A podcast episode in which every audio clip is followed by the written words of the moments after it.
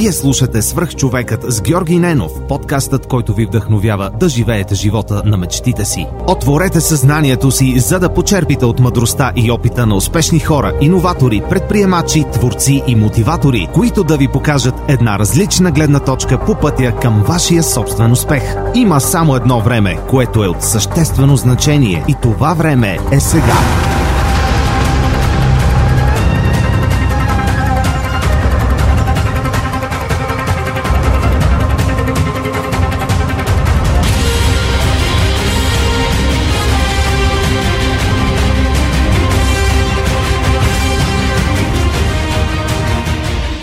Здравейте, приятели!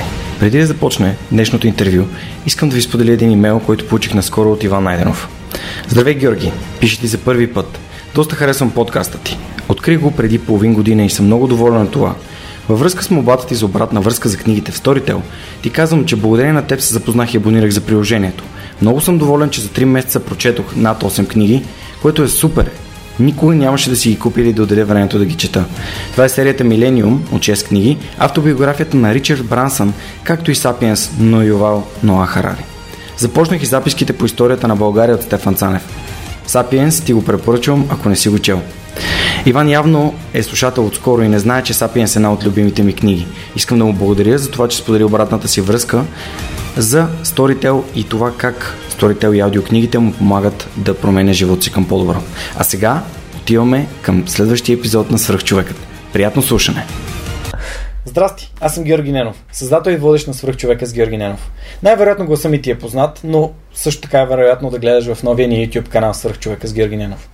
Преди четири години създадох подкаста като един тест, просто използвайки своя таблет и записвайки епизод с един от най-близките ми хора, един от хората, на които се възхищавам, Лазер Радков от Капачки за бъдеще и Лифт ту Лифт. Четири години по-късно смятам, че дойде момента този подкаст да влезе и в видеосъдържание. Именно за това имам нужда от твоята подкрепа.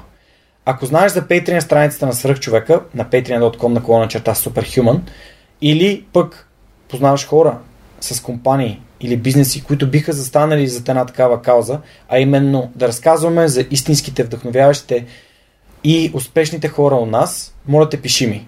Може да го направиш на georgi at superhumanpodcast dot net или просто да ми изпратиш едно съобщение във Фейсбук на страницата на Свръхчовекът. А ако по някакъв друг начин искаш да подкрепиш Свръхчовека, моля те, сподели този епизод с твоите приятели. Благодаря ти и приятно слушане! Здравейте, вие сте Свръхчовека с Георги Ненов. Днес имам удоволствие да ви представя моят приятел Михаил Стефанов, Мишо от Мини Машини и още толкова много неща. А, преди да, да преминем през, а, през него и неговата история, да започнем всъщност с неговото представяне, искам да ви помоля, ако не следите последните епизоди на Свръхчовека и не сте видяли, че вече има и YouTube канал на Свръхчовека, да отидете в YouTube, да напишете Свръхчовека с Георги Ненов и да се абонирате към а, самия канал, за да получавате известия, когато публикуваме новите епизоди. А пък, ако слушате в Spotify, SoundCloud, Google Podcasts или където ви е най-удобно в подкаст платформите, ще се радвам да се сабскрайбнете, да се абонирате към канала и там и да го споделите с вашите приятели. Та, Мишо, здравей, много ти благодаря, че приема моята покана преди сигурно повече от година и половина. Жоре, здравей, за мен е удоволствие да приема твоята покана. Още тогава приех, просто хубавите неща стават бавно. Да, Свръхчовек е една такава мантра, че нищо не става на всяка цена и всичко идва в собственото си време. Това някакси ме освобождава да няма напрежение и да няма стрес, да няма сега тук на всяка цена трябва да има дали монетизация, дали някой конкретен гост, някаква конкретна тема. Просто знам, че хубавите неща наистина си идват със времето. Така е. Така супер. Е. А, всъщност, аз се запознах с теб в, в, в Twisted джиу-джицу в залата. Като, и това е така. Да, което беше много странно, защото ти и Жоро Къдрев, двамата така ми попаднахте именно там. Като си спомням с Жоро, конкретната ситуация беше лау човек, дето има сигурно сто и петдесет общи приятели във Фейсбук. Виждал съм стотици пъти, Фейсбук ми е казал. Си го мяркал, да. Да, и съответно а, директно така го въпрочнах, както и теб. А, всъщност джиу-джицу ще бъде една от темите, за които ще си говорим. С удоволствие. Ти каза, че пет години вече тренираш. Да, общо. Малко общо, сумарно, да. С паузите. Да, аз тренирам а, от години почти девет месеца вече. Това е едно от най-интересните за мен и предизвикателни решения, които съм взимал в живота си. За мен също се оказа такова. Да, ще ми е много интересно как, какво ти си научи от първите години в джиу-джицу и ам, ще стигнем и до там, но нека да започнем Супер. С това кой е Михаил Стефанов, с какво се занимава, ам, как, как откри себе си от към образование, от към кариера, професионален път. И добре, така да видим докъде ще ни заведе нашия разговор.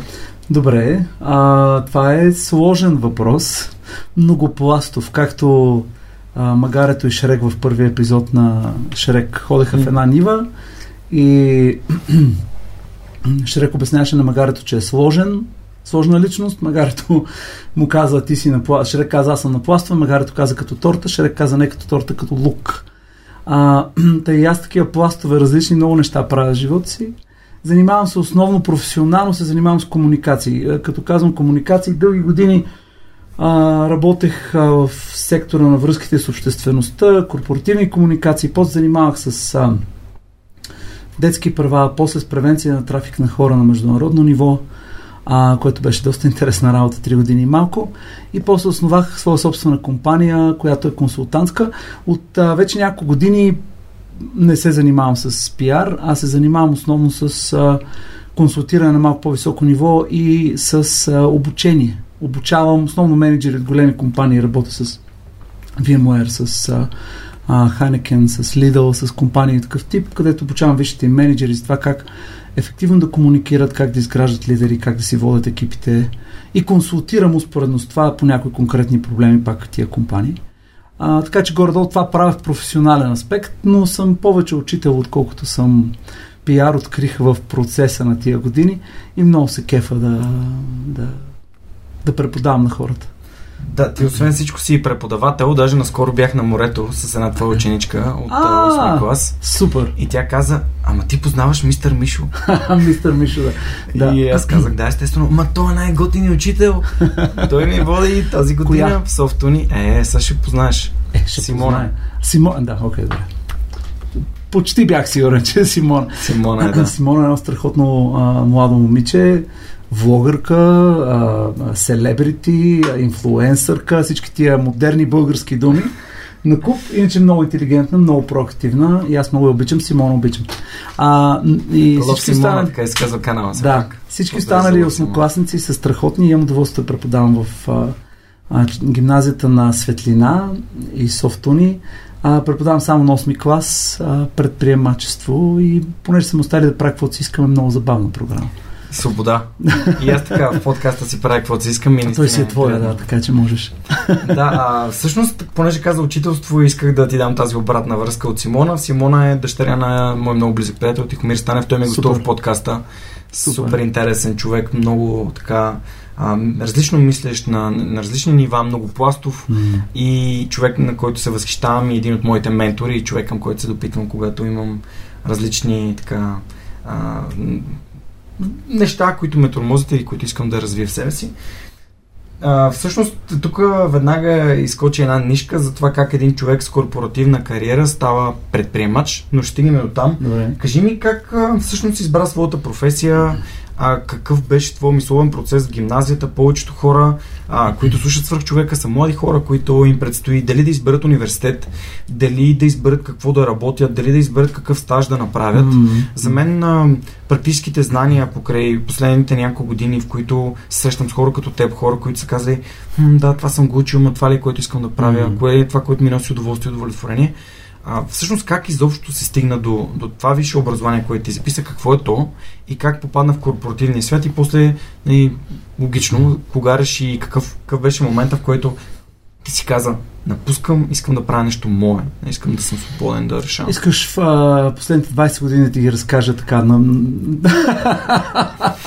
Добре, добре, няма проблем. Не, а, значи в гимназията А, аз бях човек, който преживява голяма трансформация в гимназията, даже малко, малко около влизането в гимназията, защото а, станах християнин а, и това нещо оказа, то е смяна на мирогледа, mm. тотална. Сега ти на петнайсет-шестнайсет години къв мироглед си имал изграден, но беше много силно формиращо това преживяване. Съответно... А, а, не си бил религиозен преди това? Не, не, как се казва, че с български not particularly, нали смисъл? А. Нали, не мога да кажа, че съм израснал в религиозно семейство, нали? Mm-hmm. А, майка ми стана християнин и аз църква неща, ама... И на около петнайсет-шестнайсет години беше много осъзнато, много силно преживяване, което, през което преминах. А, съответно, то рязко смени посоката на живота. Ми казвам смени, защото аз вярвах в английска гимназия, втора английска съм завършил. Мислех да ходя в Америка, да в девети клас, десети започнах да чета за Ес Ей Ти, за TOEFL.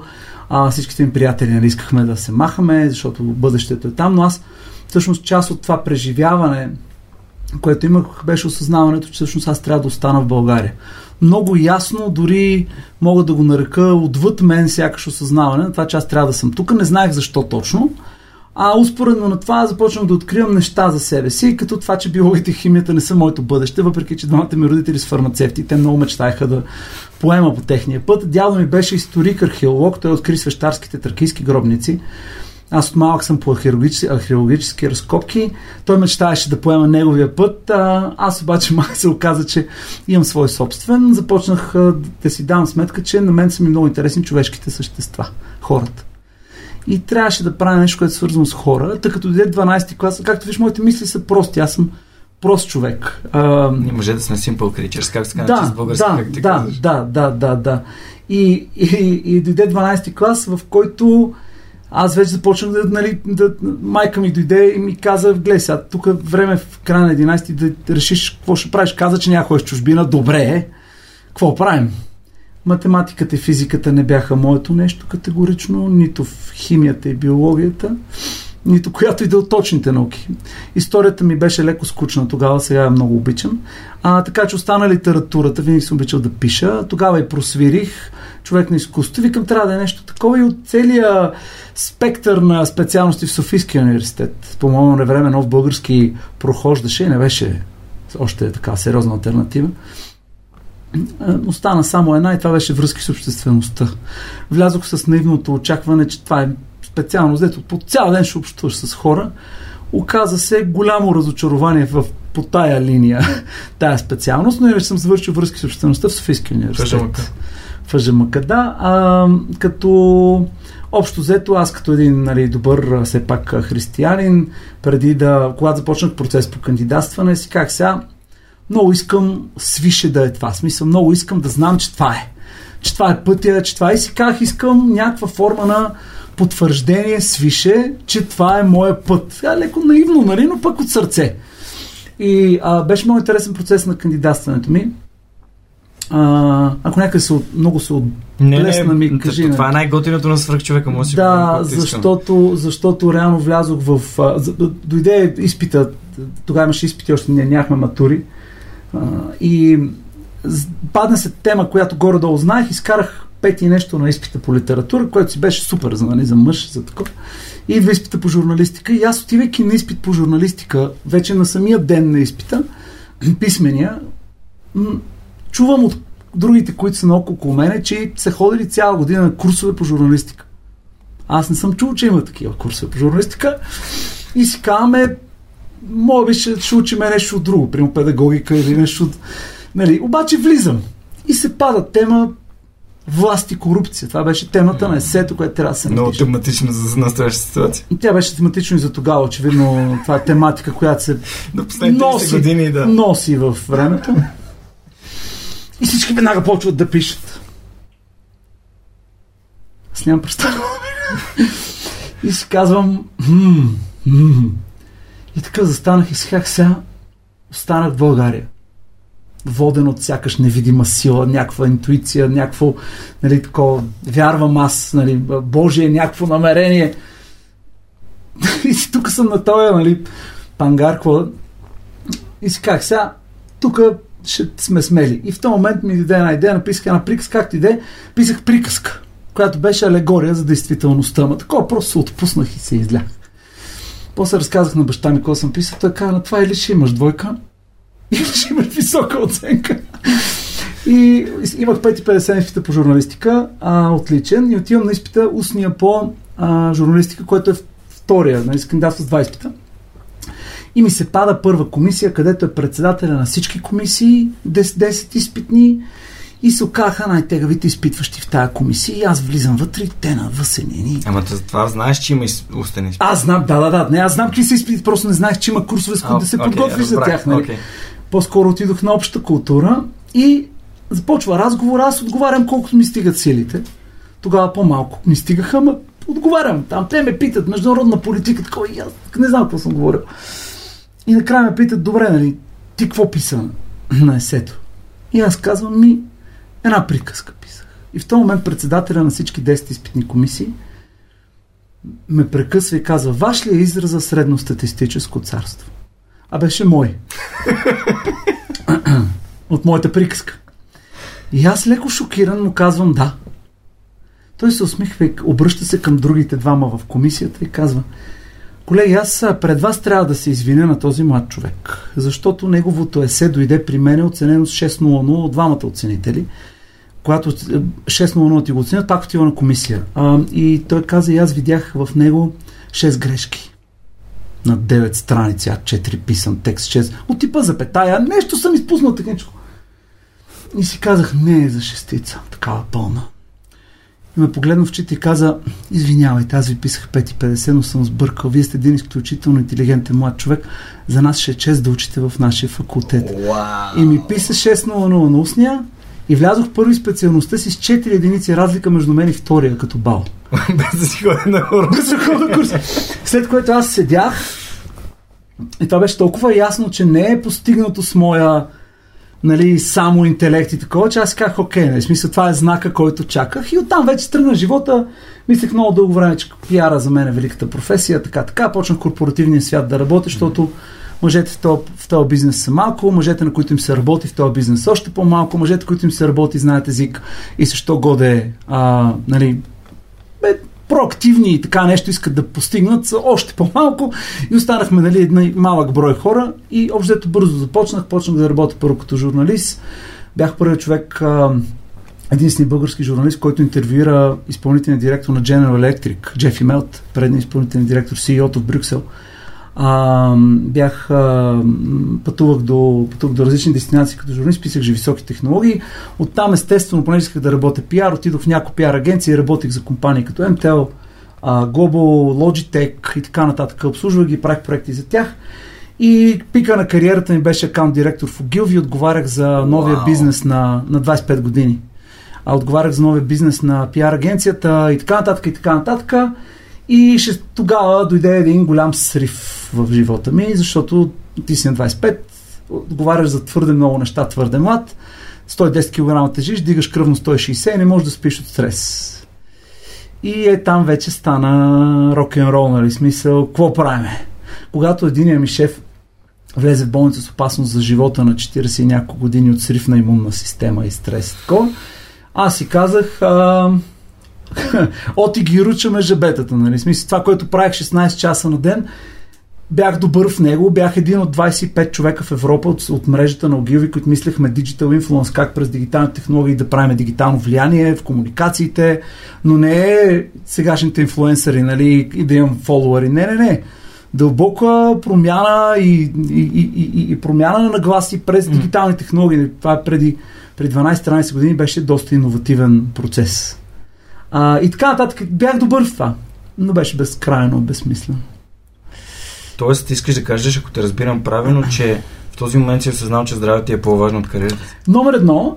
А, номер едно. И второ, ако ще си пилееш здравето за нещо, ефектът от това нещо... Сега, виж, Жорка, аз като, като християнин, а, за мен мерилото за успеха, то няма как да бъде мерилото за успеха, което света има. Mm-hmm. Говоря генералния свят. Mm-hmm. Все повече интелигентни хора, нали, разбират, че това, че имаш много пари, коли и така нататък, не е мерило за успех. Но за мен дори идеята за това, че заемам висока позиция, имам власт, имам Си Ви, имам не знам какво, дори това не е мерило за успех. Нали? Не би следвало. За мен мерилото за успех е ефектът, който имаш върху живота на хората около себе си. Още от тинейджърските ми години. Това е, може би, един от основните, радикалните стълбове в моята философия.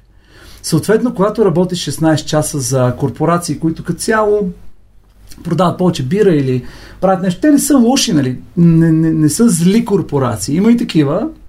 Нали? С годините имах възможност да изуча техниките им, да се занимава по-надълбоко с пропагандата, с а, манипулацията на общественото мнение, с неща, които ме вълнуваха чисто от изследователски интерес. Но си дадох сметка, че моята работа там, шестнайсет, това е живота ми. Имахме един професор в университета, разкошен човек, за съжаление вече не е между нас, а, който беше основал катедра върски специалността. Един от ярките, свет, ярките светлинки в този факултет беше. А, който на първата лекция влезе, той беше на инвалидна количка вече, вече на множествена склероза беше болен. И каза, завършвайки първата лекция, колеги, и да знаете, времето не е пари, времето е живот. Времето е единствения невъзвратим ресурс, с който разполагаме. И аз осъзнах тогава на двайсет и четири пет, че имах всичко. Имах устремена кариера, имах път стремглав сякаш нагоре, имах всичко, което на тая възраст човек можеше да...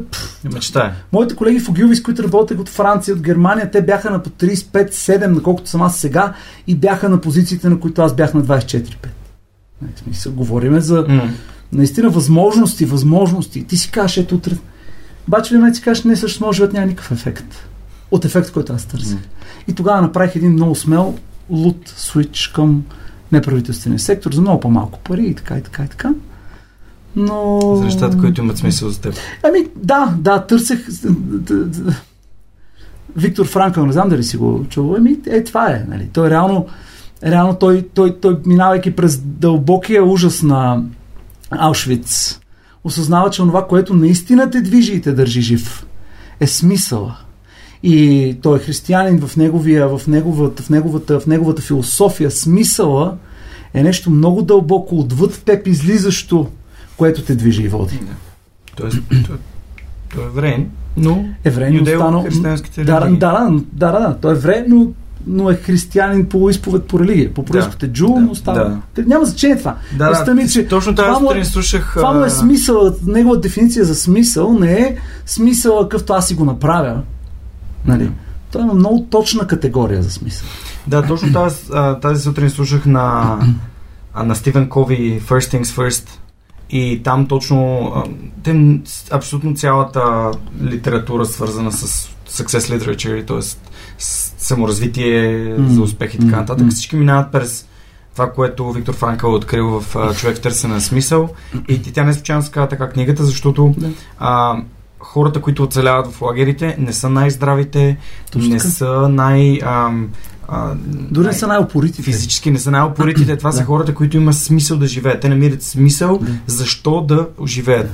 И а, много интересно, че именно използваш а, него, неговия пример. Добре, междувременно погрижи ли се за здравето си по някакъв начин, че ми е интересно? Е, да, да. Значи... И какво направи?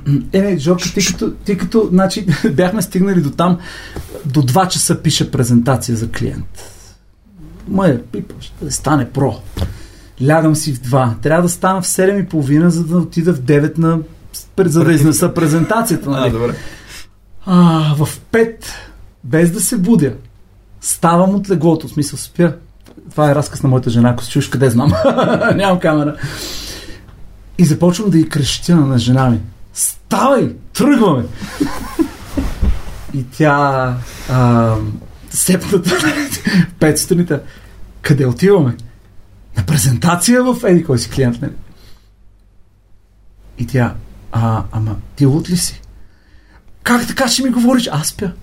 Мисля, просто стреса изцяло завладява тялото. До там бях стигнал, нали? А, бях много дебел.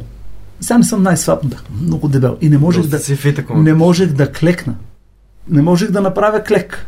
Съответно, разбрах, че първо трябва да сменя това. След това нали, започнах да минах на диета, първо, първо промених храненето, защото ти като си нон-стоп на, на стреса и само тъпчеш каквото има, за да, нали, защото той и храната почва да... Кортизола ватенце, да, да, да, и никакъв тестостерон, да, разбираш. Хормона само... на стреса с непрекъснато кара да ядеш някакви храни. Да, да, защото искаш си щастлив, а ти си нещастен. И, и ти си щастлив за малко ендорфинчета от шоколадчето и после пак ставаш нещастен и, и, и това кръг на това и ставаш дебел, защото си нещастен. Нали? Да. Грубо казано. Да. Това, че си слаб, не винаги те прави щастлив. Факт. Нали? Но, но, но така. И промених си храната, промених си работата.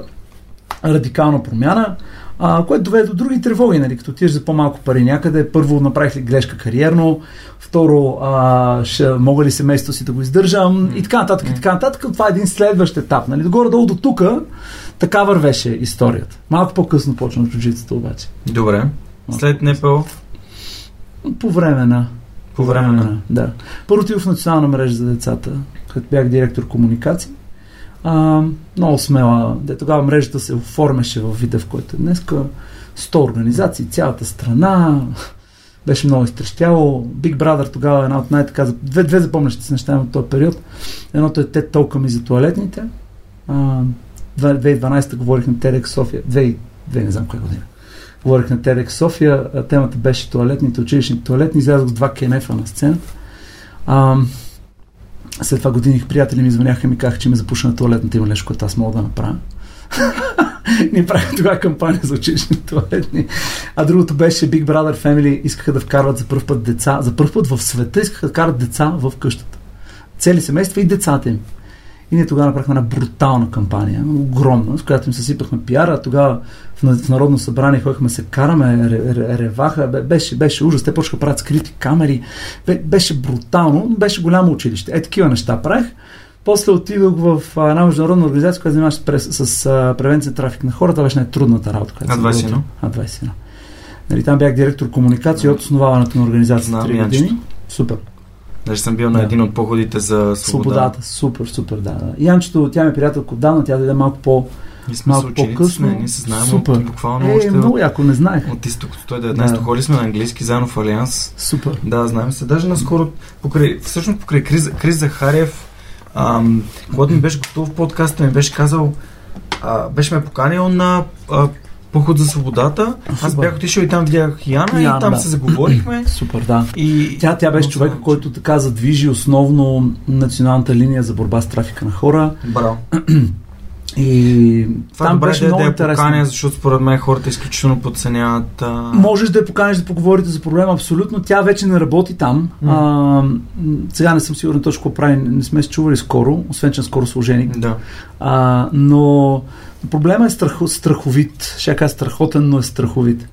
И така. И успоредно на този целият процес на НПО сектора, заради този странен опит, който имах от корпоративния свят, такова, почка да ми звънят хора успоредно да консултирам, ела, тук обучи това, така, и аз постепенно започнах и в един момент заявките станаха толкова много страничните, че аз си казах сега или никога. Не сега. Еми, не знам дали никога. Тоест един вид бизнесът ти е дошъл сам, без ти да, да, да го търсиш на всяка цена. Да, да, аз не съм предприемач от този тип, който...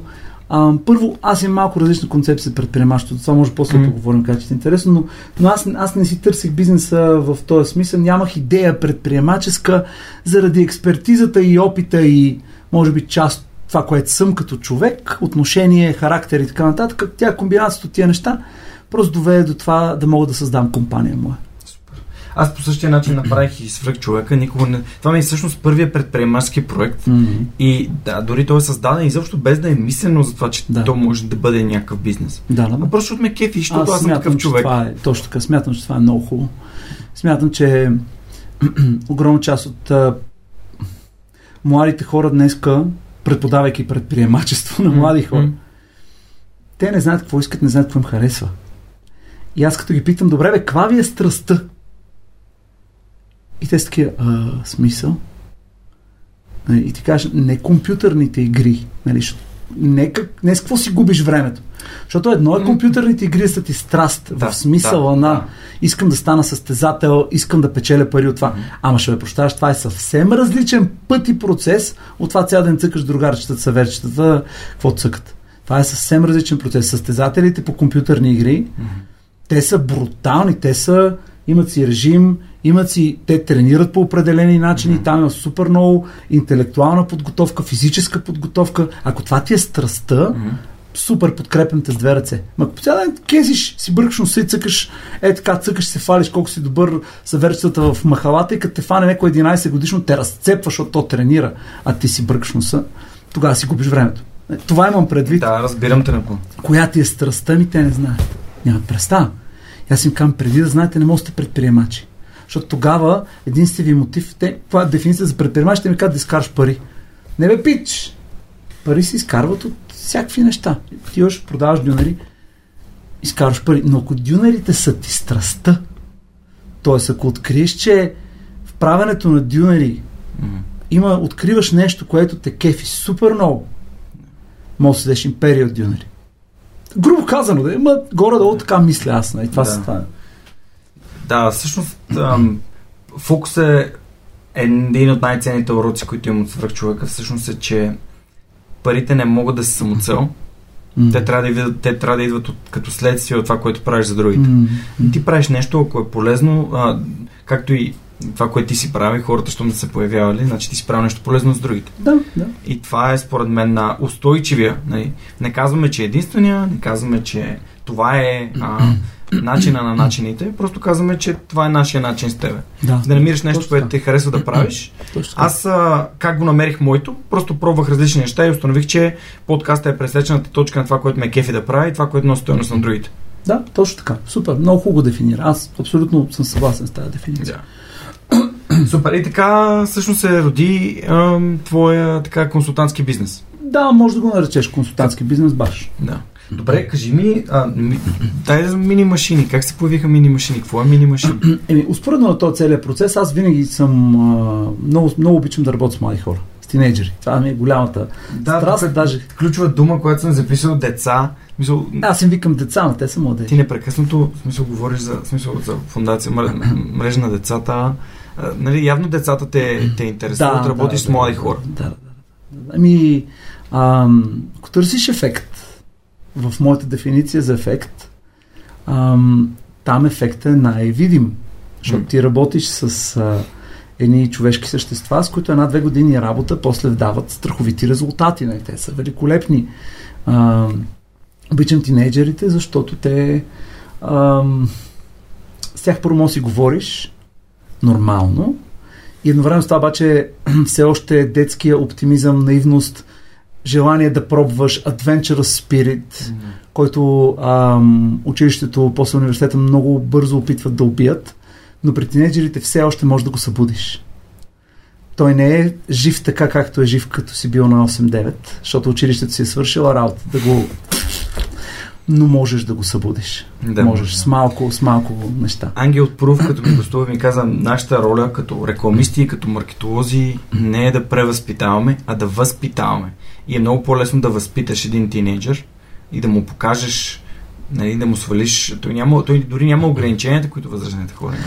Да, има други, но това, това, да. е друга, това няма смисъл да влизам в тази психологията на развитието на тинейджерите. Да. Освен ако не ти е зверски интересно. Не, не, по-време, по-време. Добре, да. и, и всъщност така създаде Мини Машини, като каква е идеята? Мини Машини се роди като... Тя е рожба на, на, на едно мое двояко. От една страна ти върви професионалния път, обаче от друга страна върви работата ти с тинейджери. Аз работя с тинейджери много години, а основател съм на най-големия тинейджерски фестивал в България, който се казва The Bridge. Миналата година му беше десетото издание. А, имаше четиристотин тинейджера, които една седмица правят изкуство на брега на Дунава. В този смисъл The Bridge се роди като свръхчовека. Една група хора, които се събраха и си казаха какво можем да направим за едни млади хора. И реално Мини Машини се роди на една конференция. Аз а, чух хора от големи компании, които казаха, че най-голям проблем на българското образование е, че не учи децата на умения на бъдещето. Как да мислят, как да общуват и така нататък. Това са умения на същото. А, ти си прав за това, да. А, абсолютно си прав, но а, на бъдещето от гледна точка на децата, защото... А, тяхното бъдеще. Да, защото да, okay. за да се реализираш, когато ти дойде бъдещето, когато твоето бъдеще стане настояще, трябва да си търсиш работа и се окаже, че не можеш да мислиш критично, не можеш да мислиш креативно, не можеш да работиш в екип, защото не можеш да си управляваш егото, не можеш да... базисен разговор да водиш.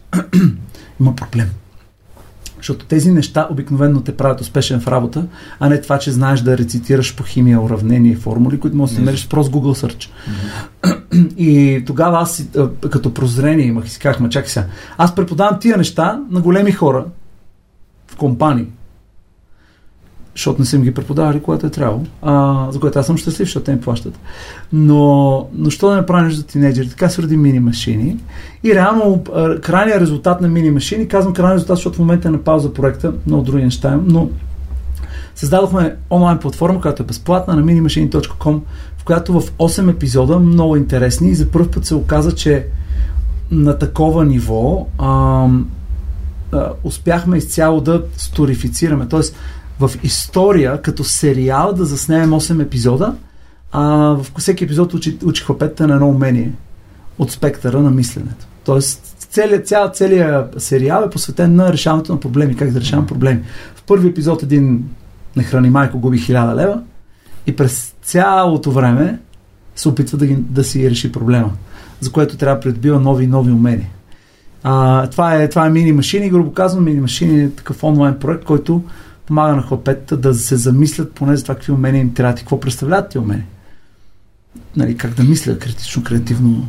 Това ли е всъщност твой начин да, да развием обществото, да го променим, да го подобрим, да го да дадем вяра в бъдещето? Да работим с децата, с тинейджерите? И може би да. Аз обаче съм по... Ам, аз съм, може би, странен, странен мироглед имам по това, в това отношение. Никога не съм мислил за промяна на обществото. За мен това е нещо толкова отвлечено и толкова неясно и толкова отвъд мен, като човек, че всъщност си казвам и не, аз не, пф, не нямам визия за това. Mm-hmm. Обаче мене живо ме вълнуват човешките същества около мен. За тях какво мога да направя? И целият ми живот е бил такъв. Тоест, аз съм изключителен оптимист за това какво може да бъде направено с хората около мен и среден песимист по отношение на обществото като цяло. Което е, може би, странно. Защото, нали, те хората казват, ми да, нали, ти, ти като си такъв, ти като си такъв, ти като си такъв. Да, не, ама аз съм посветил целия си живот на това да го правя. И не виждам зверски много хора, които да искат да направят същото. Mm-hmm. От гледна точка на масова голяма промяна. Mm-hmm. Тук стигаме вече до едни други въпроси. Как се постига промяна в обществото? Защото аз не съм фен. За мен бързите революции никога не са довели до промяна истинска, каквато са търсили.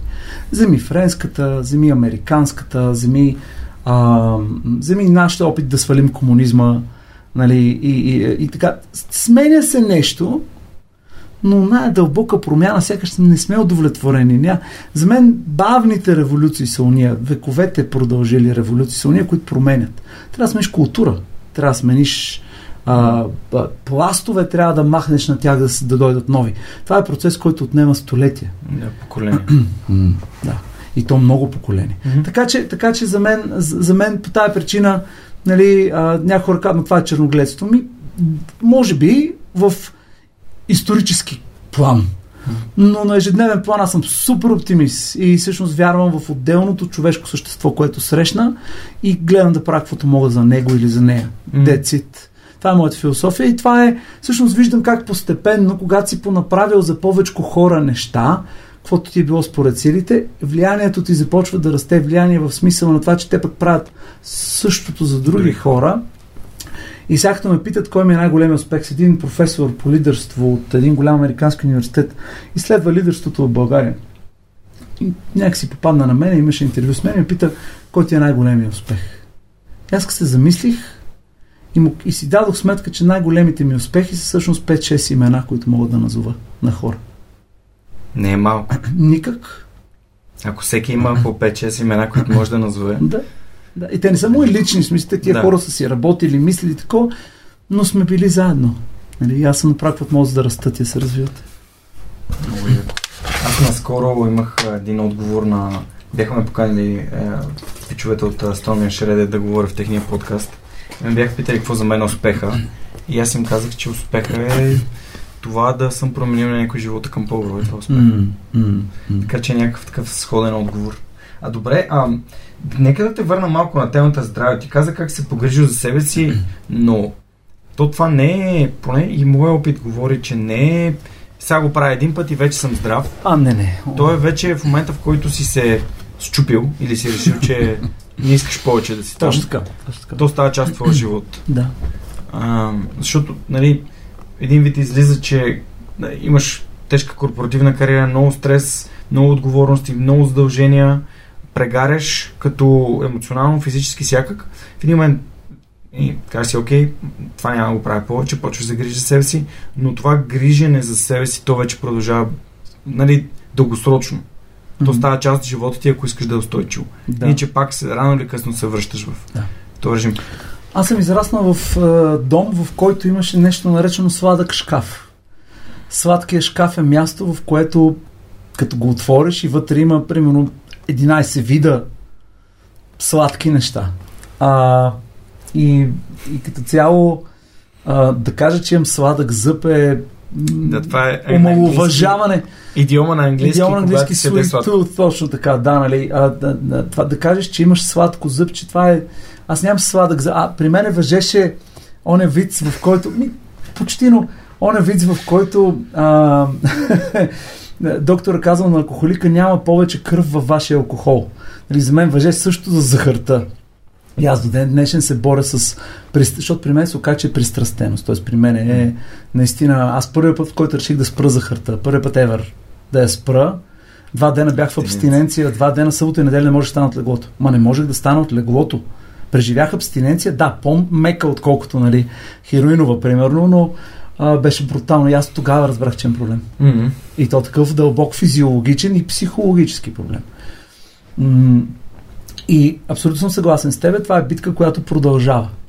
Това е нещо, което ти си кажеш, аз няма да се предам на това. Смисъл, ще се боря до края на живота си, аз най-вероятно ще се боря с, no. с тия неща. Като при мен то включи... А, аз тренирах волейбол дванайсет години и състезавах се, после бях планински водач малко. След това офиса ме надебели, аз за една зима качих двайсет и два кг. Wow. Да, и... А, в офис, защото вече си корпоративен, вече си. Нали, и си, да, на нищо не причи. Как ти иде? Аз колко качих? Аз качих може би осем или десет кила, като влязох в Ханс Техник. Ти си момченце. Бях на двайсет...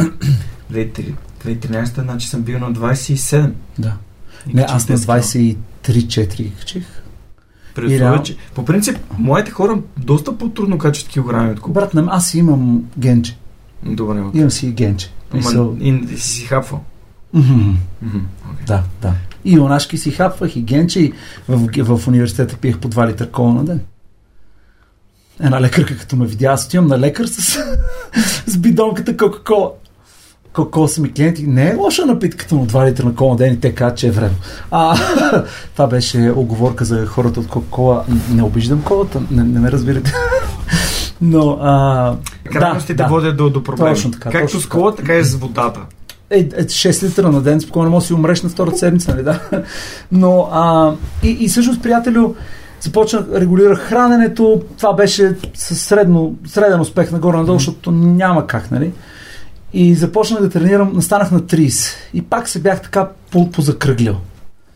И си казах, абе не, значи... Нещо трябва да правим. Трябва. И записах на бокс в кварталния боксов клуб. С щедрото позволение на моята благоверна съпруга. Когато каза, добре, само да не ти щупят носа. И аз отидох на бокс, почнах се боксирам. Слабнах доста, защото то си интензивно, нали, спорт. До деня, в който ми щупих носа. Понеже същата тренировка си бях май щупил и пръста. А, се прибирам вкъщи и сега... Спаринг? А, е, е от какво? Се ударих сам. И по някакъв път да, това става. Да, питам, да, да, питам. Да, да. Даже с ни приятели основахме боксов клуб, за малко бях менеджери на боксов клуб. А, но... а, но... да, бе, наистина. Си безкрайно от кръстъра, мое сигурно. Да, но, но прибирам се вкъщи и с така подут пръст и много подут нос. И естествено, нали, тук по очите да, ти щупят носа си син. И съм си сложил една голяма лепенка, охлаждаща на пръст, с надежда, че Ива няма вие носа. И се прибирам и тя първото, която вижда пръста, какво ти е на пръста? Така намерих бразилското джуджитсо, това беше пътя на джуджитсото. Как се озова в Twisted всъщност? Аз бях видял сайта на Twisted а, по-рано, бях изчел за джуджитсо, всичко много беше харесало, но нямаше как ходя на бокси на джуджитсо. Си викам, някой ден той изглежда като за по-стари хора. Боби да наслуша. Нали? А, някой ден като... остарееш, запиша на джуджицу, вече като не мога да се боксирам. Ти като не знаеш, не знаеш. И като ми щупиха носа, Ива каза, и като каза, като ми щупиха носа, да, е, да. Като ми щупиха носа, Ива каза, продължаваш с бокса. Ма, ти не си женен, ма, някой ден, като дойде това до главата ти, ще разбереш, че ако слушаш добре, ти си човек, който слуша добре, защото, нали, много хора ги слушаш, ще разбереш, че като слушаш внимателно жена си, откриваш нюанси на интонацията. Много важно. Едно ли ти кажеш, ще продължаваш ли с бокса от типа на кеф се на това, което правиш. Друго обаче да усетиш скрита заплаха в фразата "ще продължаваш ли с бокса?" Но типа... Какво правим? Какво правим? А, все пак и аз се появявам тук тъме, нали? Не исках да, да стана съвсем мъд. И реших да отида на джу-джитсу. Аз съм се боксирал, отслабнал, във форма съм вече. Съсипаха ли? Отидох първия път. Стана ми странно, че тия момчета си душат задниците. Не можа да я разбера това защо е. Смисъл, толкова близко, че ти си и той ти слага на муцуната и ти си. И, и едно момиченце, играх с него, някакво момиченце, четирийсет и пет до петдесет кила. Стройничко такова едно девойче. Аз бях деветдесет и седем килограма тогава. Ще кажа само мускулен, това ще е грозна лъжа. Това е спаринга в края на тренировката, да обясня. Борбата, борбата в края на тренировката. За четири минути ме предаде четиринайсет пъти. Тоест четиринайсет пъти бях принуден да се предам, защото ме болеше. Mm. От втората половина на рунда аз полагах всички усилия да я смачкам. Тя продължаваше със същата систематичност да ме предава. И сега аз излязох оттам много силно раздвоен. Защото си казах, никой повече няма стъпа тук. От друга страна си казах, ма тая мацка знае неща, които аз хабер си нямам тях. Аз не разбирам какво стана. И да, егото ми много пострада. Основно като пострада беше егото ми, нали? От друга страна обаче любопитството, аз съм по принцип любопитен човек. Любопитството ми много се запали. Не съм упорит, но съм любопитен. И така започна джуджитсуто за мене. И след това девет месеца страдание за егото ми. И така, ти знаеш. И така. Да, бял колан си. Лазар, знаеш какво ми каза, като започвах джуджитсуто? Не. Вика, Жорка, отиваш и много ще бият. Да. След това по някое време ще почнат да идват нови хора след теб. Само ти ще почнеш лекичко, че не да те удрят в смисъл. Да, да, да те бият, да те побеждават. Да те, са, да те карат да се предаваш. Да, да. Да те бият по точки. Да. Всек, да, да, да. Всички условия да... Какво могат да те бият? Да по те всякакъв бият. Начин се чувстваш, че не си спечелил. Да, да. Нали, в най-добрия случай си оцелял. Това е в да, най-добрия случай. Да, да. В който си такъв гледаш часовника, така не си се предал, да. И си да, такъв държа, да, вече стискам да, и, да. И, и накрая чуваш само как изпищява часовника и ти си такъв. И аз не ме съб... Значи победата ми в началото беше днес не ме събмитна, днес не ме заключиха, днес не ме... Не се предадох днес. Не се предадох днес. Естествено. естествено. А, да, и след това ще дадат нови хора, върху тях ти ще правиш твоите атаки. Моята, моята беше, че издържах цял рунд. Значи в момента, в който издържах цял рунд, такова да, да, да, да дишам, това беше моят победа, но да, ти си по-строен от мен и какво?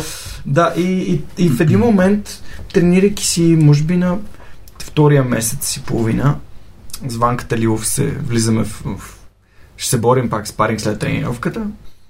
И сега ще му показвам колко много съм научил с два месеца и половина, защото аз вече знам затворен гард, няма, знам. Да. Как бе, аз научил съм ги нещата. И той ми хвана един армбар и аз тръгна да да, да, да, да, се, да, си да, силен, се, да ставам, да, да съм силен, защото Ванка Талилов е, няма и седемдесет кила. Аз съм осемдесет и пет и си имам за здрав. Да, да, да. И като един шейсет килограмов човек с кръстът просто го дигаш и ти на да, бицепс. Да. И се чупук. Щупи ли те ръката? Не ми е щупи, а? Но ми разтегна ми връзките на лактия. И, аз, и той казва, леле, Жорка, извинявай. И аз, не, аз извинявай. Но само един прост човек има в тази история, брат. Да, извинявай, и това съм аз. И това съм аз. Защото желанието да се доказвам, да показвам да, колко много знам. И, и това беше така последния а, път, в който си казах, Георги, колкото пъти се опитваш да, най- чрез егото си да се бориш, това няма ти носи никакъв успех. Yeah. Само лоши уроци ще научаваш от, от, от, от да, тия ситуации. Точно. И оттам наседни си казах, какво ще да става? Аз на, на, на, на спаринги, на тренировки не скачам на сто процента, нали, тренирам си, мисля си, какво се случва, осмислям си го, минавам, то си минава през моя си начин. И, и сега се надявам, нали, скоро време, ти имаш синклан, се надявам аз да се присъединя към това, но то в началото им беше много важно, сега за една година синклан, след това бях, след първото ми състезание бях, абе, знаеш колко ще яко аз по-дълго да остана бял колан. Да. И, и, и там и нагласа някакси много ми помага. За сега покрай пандемията доста успях да, да потренирам вкъщи, да се грижа за себе си, да се храня по-добре. И като се върнах в залата, се чувствах много добре. Мачкаш ли? Ей, ми... Мен ме бият, продължават да ме бият, но да, има моменти, в които наистина се чувствам и, и, и си казвам, леле, чакай бе, аз съм вече година и почти девет месеца в залата. И, а не е просто айде от днеска за утре изведнъж става, не става така. Всичко е някакъв процес и урок. Много ме кефи джуджицу. Аз си го бях мислял преди. Да, интересно, джуджицуто е някакво неща в моя живот свърши. Беше, аз в принцип съм човек, който избягва конфликтите. Mm, mm, mm. Аз също. До степен, до която обаче ме беше шубе от конфликтите. Не говоря за физически да. конфликти. Такова. Отстъпчив си. Да, по-скоро, по-скоро съгласа с тебе. Да. За да, а, не се, да не се да, да, да. А, джуджицуто ми помогна за това нещо доста. А, когато Боби беше на гости вкъщи с а, Деси, още нямаше малката, е, може би, колко те бях тренирали, даже може би по-малко. И той попита жена ми, Ива, а, абе, какво се промени в Мишо за една година джуджицу? И аз чаках да кажа, стана по-строен, което беше вярно, стана по-гъвкав, което беше вярно, стана... Тя го погледна и без да се замисли, каза, стана много по-смирен.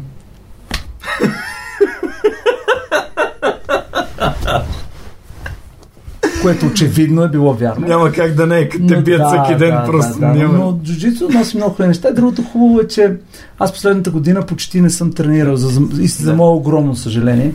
А, заради комбинация от много фактори. Да. А, но, но всъщност това, което си давам сметка за джуджицу е, че аз още като започна да тренирам, може би шест-седем месеца, си давах сметка, че това е нещо, което искам да правя до края на живота си и че не бързам.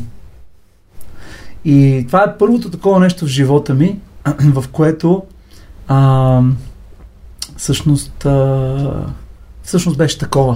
Да. Защото някакси се бързах до тогава. А сега изведнъж бях такъв, ми да, докато мога, ще го правя с кеф. И най-вероятно ще има моменти, както последната година беше, трудни, много задачи. Аз записах магистратура да уча в Виена, вече две години уча магистратура, много тежка. А, всякакви други неща правя, нали, в смисъл, много неща имам, плюс бизнеса, плюс нови клиенти, плюс всичкото това, живота се случва. Деца неща. Обаче в мене джуджицуто си седи като mm. то е нещо, към което ще се връщам. Когато мога се връщам, нали, и ще се връщам. Mm-hmm. То е, и, и хубавото е, че тук нямаш вече, не се, аз лично нямам амбиции за постижение, за такова, за такова процеса на джуджицуто ми mm. харесва. Mm. Което също е пълен кеф. Всъщност, а, само да те върна, това стана по-смирен. А, хората бих могли да останат заблудата, че ти ставаш много смирен човек и един вид а, а, много такъв хрисим и неагресивен.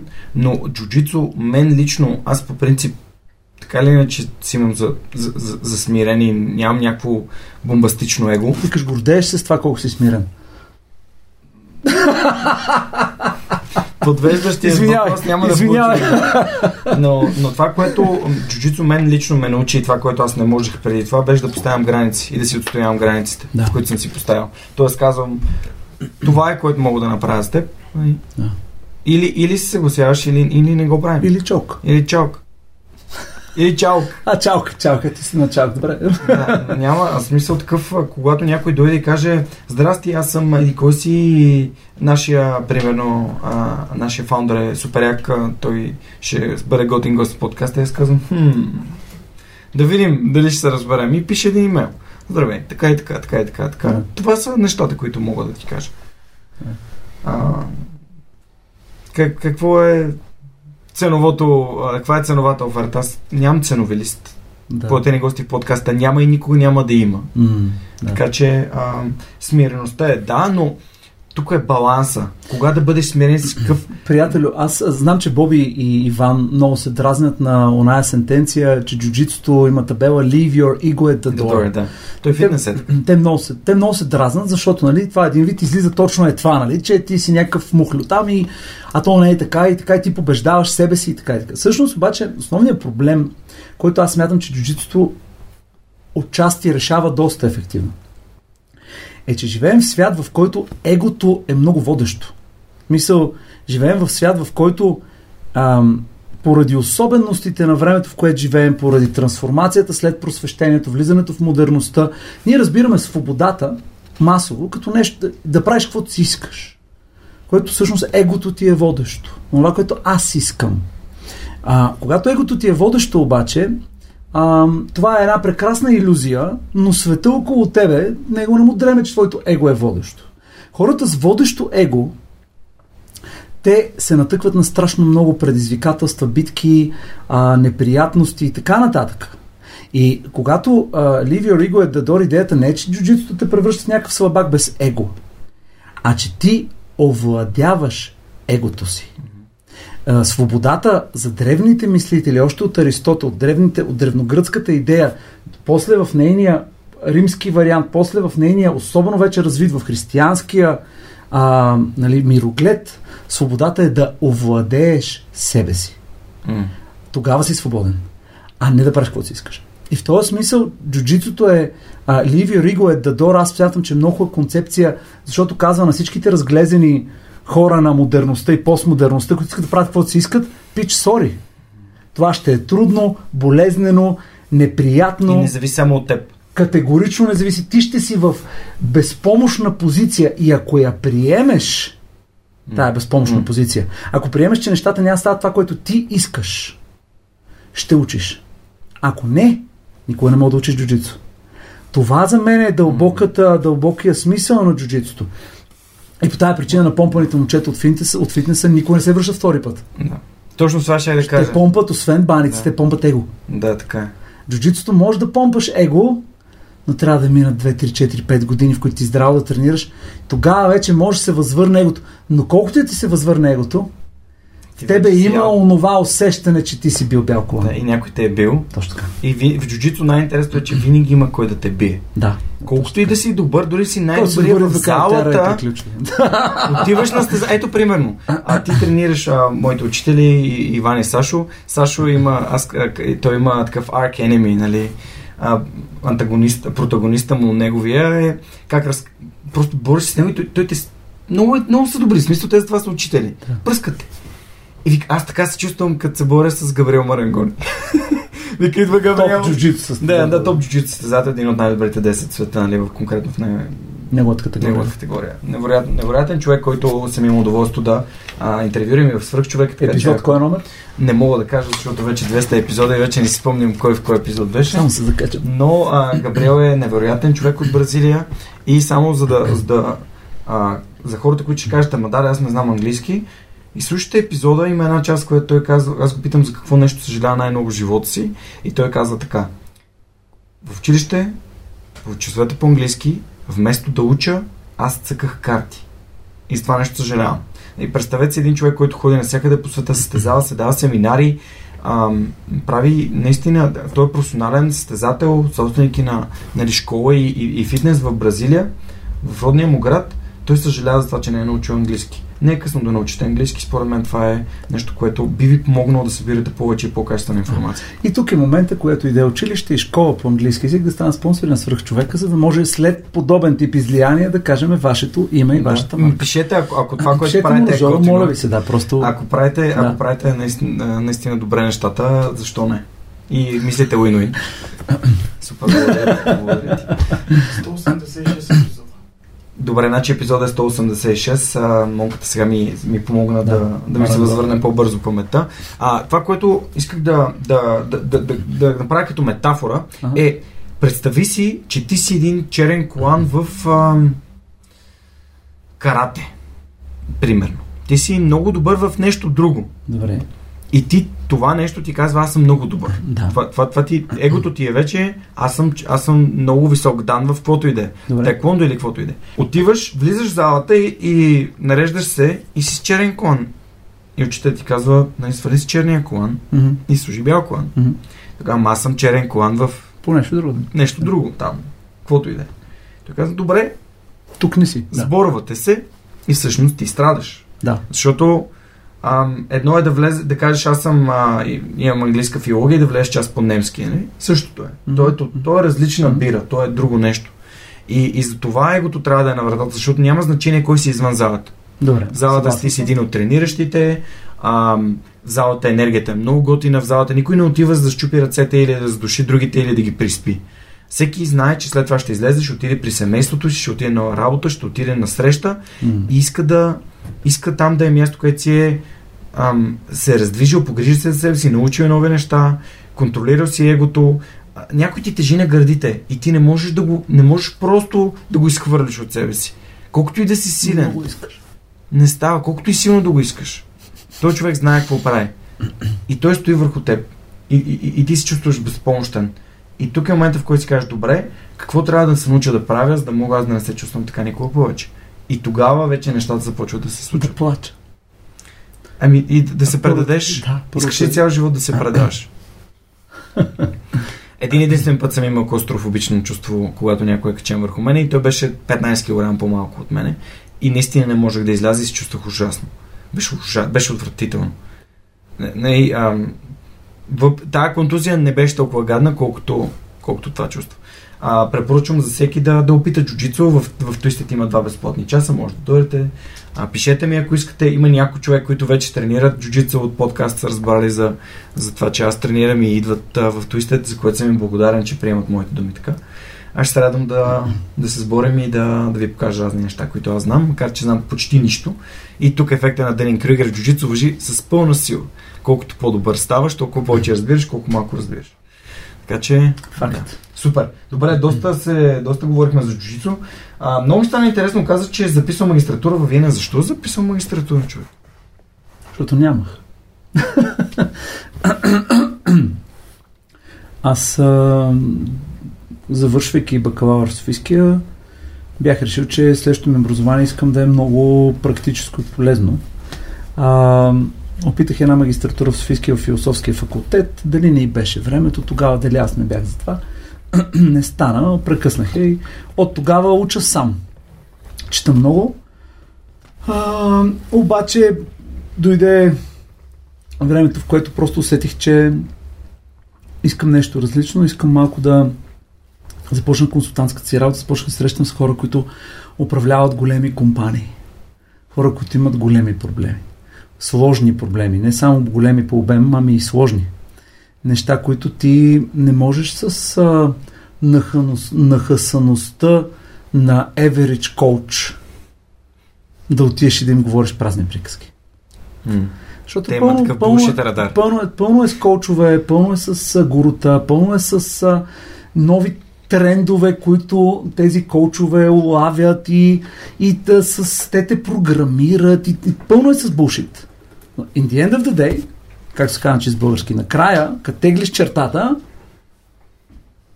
а, да се изправиш в лице, в лице в лице с а, някой от борда на директорите на компания като Lidl. И той ти задава един въпрос. От твоя отговор зависи, ще работиш с него или не. И твоя отговор... цялата компания, нали ще работиш. И твоя отговор не е, ако е, о, аз мога, това и това и правя и това. И той не те пита за теб. Той иска разрешение на проблема му. От твоя отговор зависи всичко. И аз дадох сметка, че о, а, не само отговорите ми не са много достатъчно добри, ами въпросите, които задавам, не са трудно. Просто съзнах, че не, не съм на този левел. Не съм в тази игра. Почнах да търся нещо. А, моята жена твърди, че се искам да запиша магистратура, за да не завърши тя магистратура преди мене. Защото тя отгледа две деца и тогава записа висше образование. Тя е щуротия е жена ми. А, и е пълна хала. И, и, и тя е от тия хора, дето започна сега да учи английски. И тя съжалява като марангони, че не е учила на време. Но започна захапа. Тя каквото захапе не пуска. И... Но не е това само. Не е страха, че тя преди меше магистратура. Как ти да е? И, и приятелю, търсих много. Гледах всякакви бизнес магистратури. Половината от предметите в тия бизнес магистратури аз ги преподавам. А, щях да науча неща със сигурност, но като сметнах цената, която трябва да платя, към ефекта, който това ще ми донесе, към това, че аз не искам да катеря корпоративната стълбица, аз искам да изградя различна гледна точка към това, което правя. Те гледна точка, която другите хора нямат, защото аз съм консултант. Аз трябва да мисля различно. А бизнес магистратурите, всички тия менеджери, с които аз работя, те са ги завършили. Тоест, разбираш ли, нямаше какво да им предложа. Не, че няма какво да науча. Далеч съм от мисълта, че Ем Би Ей не може да ме научи на нещо или на много. Но не беше моето. И в крайна сметка в... попаднах на една програма много интересна. А, организационно лидерство, обаче в факултет по приложно богословие.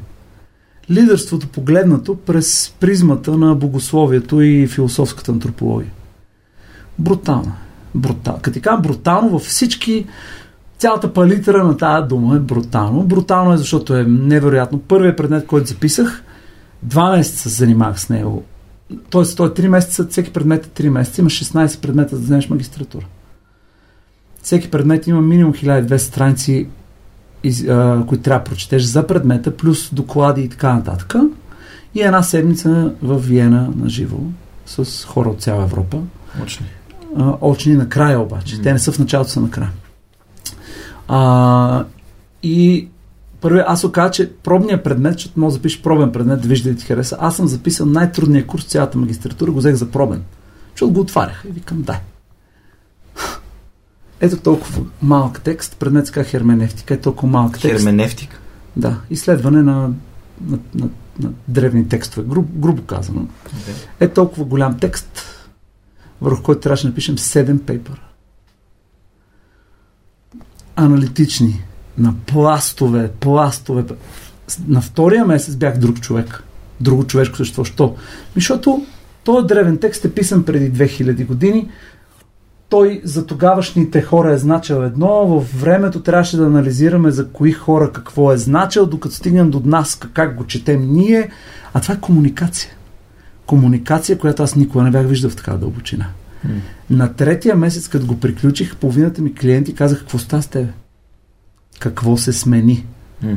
И всъщност аз се оказа, че много, много време съм мечтал за подобен тип магистратура. Четири години поне ще ми отнеме това упражнение. Го взимам по четири курса на... което средно прави по около примерно шест хиляди страници на година само за магистратура, които трябва да четеш, без това, което чета за работа и за такова. Ще те питам за книги да препоръчаш, ама ти сигурно само това четеш сега. Еми, батко, в, в каква тема? По каква тема? по каква, по какъв, какъв въпрос те вълнува? Не, не, далеч съм. Не, не. А, броя на... А, има един... Ако ще четат книга хората, трябва да е на, на Адлер. Книгата, която се казва How to Read. Така ли? Да, okay. да. А, един американски философ, Адлер, прекрасна книга How to Read. Той прави един списък с стоте най-велики книги на човечеството. Оттам да, почнат, mm. да почнем после, като ги минаме тия. Но той хубавото е, че ги подредил в, не точно в хронологичен, почти хронологичен, но ги подрежда в реда, в който ги четеш, за да надградиш разбирането. Mm-hmm. Защото ти, за да разбереш номер двайсет, трябва все пак да прочетеш номер две. Много хубава работа е свършил. Книгата How to Read, той казва нещо много интересно. Живеем във времето на начетените на грамотници. Хора, които четат много наброй книги и се гордеят с това, че са изчели много книги и много страници. Обаче никаква файда няма от това четене. Те придобиват знание, но не придобиват мъдрост в нейния древен смисъл. Така че въпросът не е в броя на изчетените страници. Ти гледаш списка. Гледам списка, да. да. Въпросът не е в броя на изчетените страници. Аз по-скоро а, говоря за обема, нали, че много имам да чета. А, въпросът е как четеш. Даже Далчев в един от фрагментите си, аз много харесвам Далчев, смятам, че е ярко явление българската литература. Далчев в един от фрагментите си казва, че завижда за, за времето, в което на хората им се налагало да прекарват целия си живот с една книга. Той каза, тогава може да извлечеш от нея всичко. Да, преди малко ти каза за качеството на въпросите и всъщност това за мен лично е една от, една от прозренията на свръхчовека. Никога не съм си издал а, толкова, толкова въпроси и толкова все по, според мен все по-качествени. Нали, това. Аз съдя за себе си, слушателите, ако, ако, ако следят подкаста от началото, могат да кажат, но аз самия за себе си задавам по-качествени въпроси. Защото съм слушал, и защото и веднага, примерно, ти като кажеш този списък, аз искам да видя, за да, а, примерно, за да кажа, окей, тук и всичко започва с Одисея, което е доста интересно. А, и оттам нататък доста а, гръцки философии, Марк Аврели, Meditations е на двайсет и осма книга. Това е писма към себе си. Защото надграждаш, ти не можеш да до Марк Аврели преди да минеш през... Ама аз тази книга съм е чел, но може би трябва да се, се радвам назад. Не, не, не, нужно. Но едно е да си е чел. Да. И особеното на книгите е, че книгите са разговор. А, и това е сега, аз ти да водим този разговор, без да имаме контекста, без да имаме предишната история.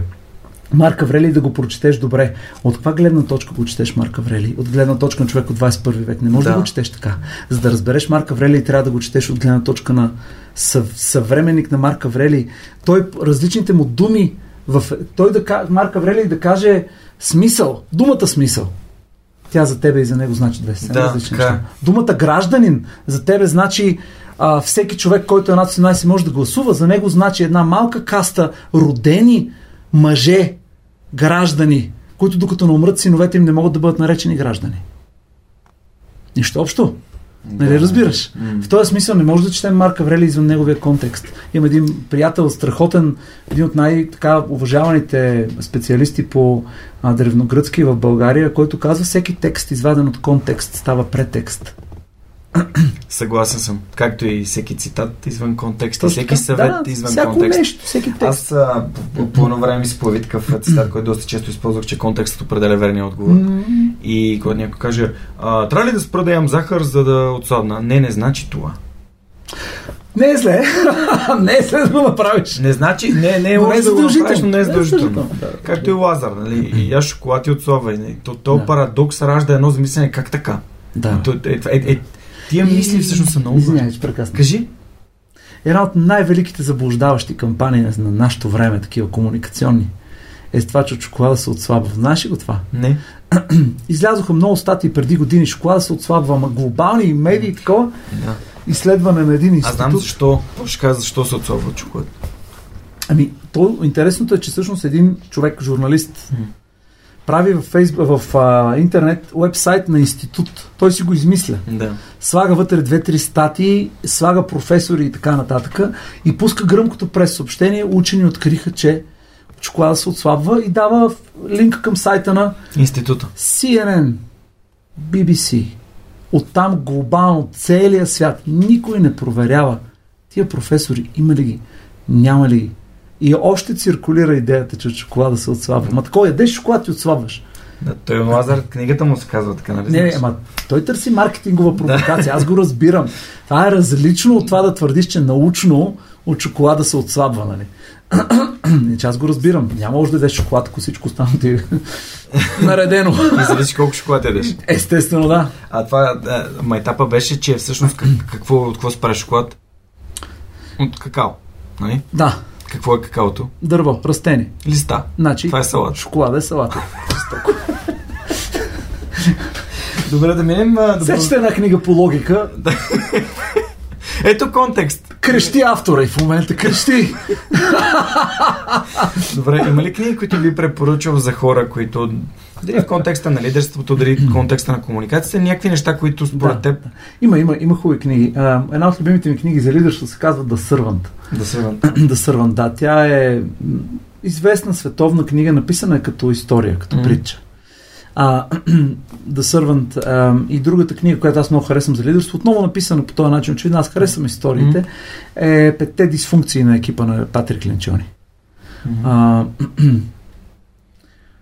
така че по отношение на лидерство смятам, че тия две книги са много хубави. Супер. По никакъв начин не са единствени. То лидерството има толкова измерения, нали, изобщо не, няма го зачекваме, ама а, иначе по отношение на комуникации а, тук вече зависи, може би, какво търсим. Да. А има ли книги, която... Идеята ми е да, да, да дадем препоръка на книга, която е, ти е помогнала и ти е променила дали мисленето, дали действията в някаква посока. Нещо, което е полезно и практично за хората и препоръчваш.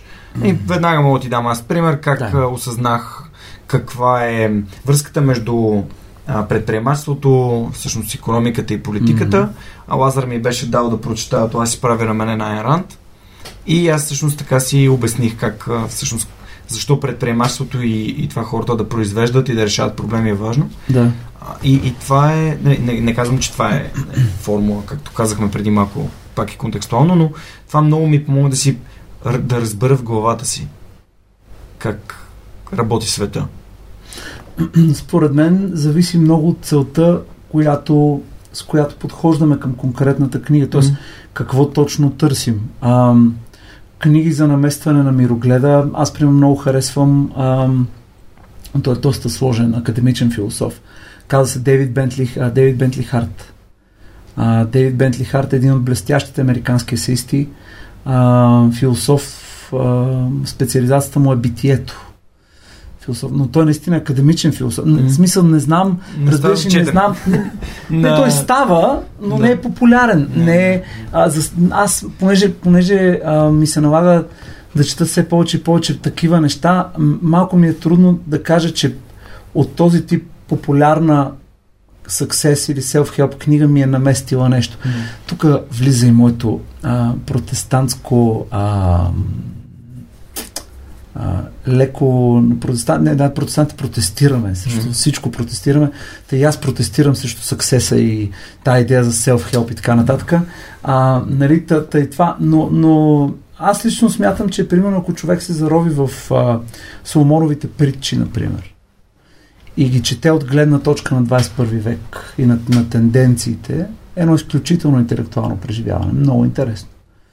Но това е нещо, което... Но това изисква специфична нагласа на ума да го направиш. Нали? Естествено, вътре има културни, странни неща, а има и много мъдри неща. По-добре е човек да живее сам в ъгъл на покрива, отколкото в една къща със свъдлива жена. Сам в ъгъл на покрива, отколкото в къща със свъдлива жена. Замисли се каква брилянтна врата. Аз не познавам щастливи жени, не мога да, не мога да кажа. Ти си истински щастлив човек. А, всъщност си имах удоволствие да интервюрам доктор Дейвид Райбак, знаеш. Mm-hmm. Пак благодарение на теб.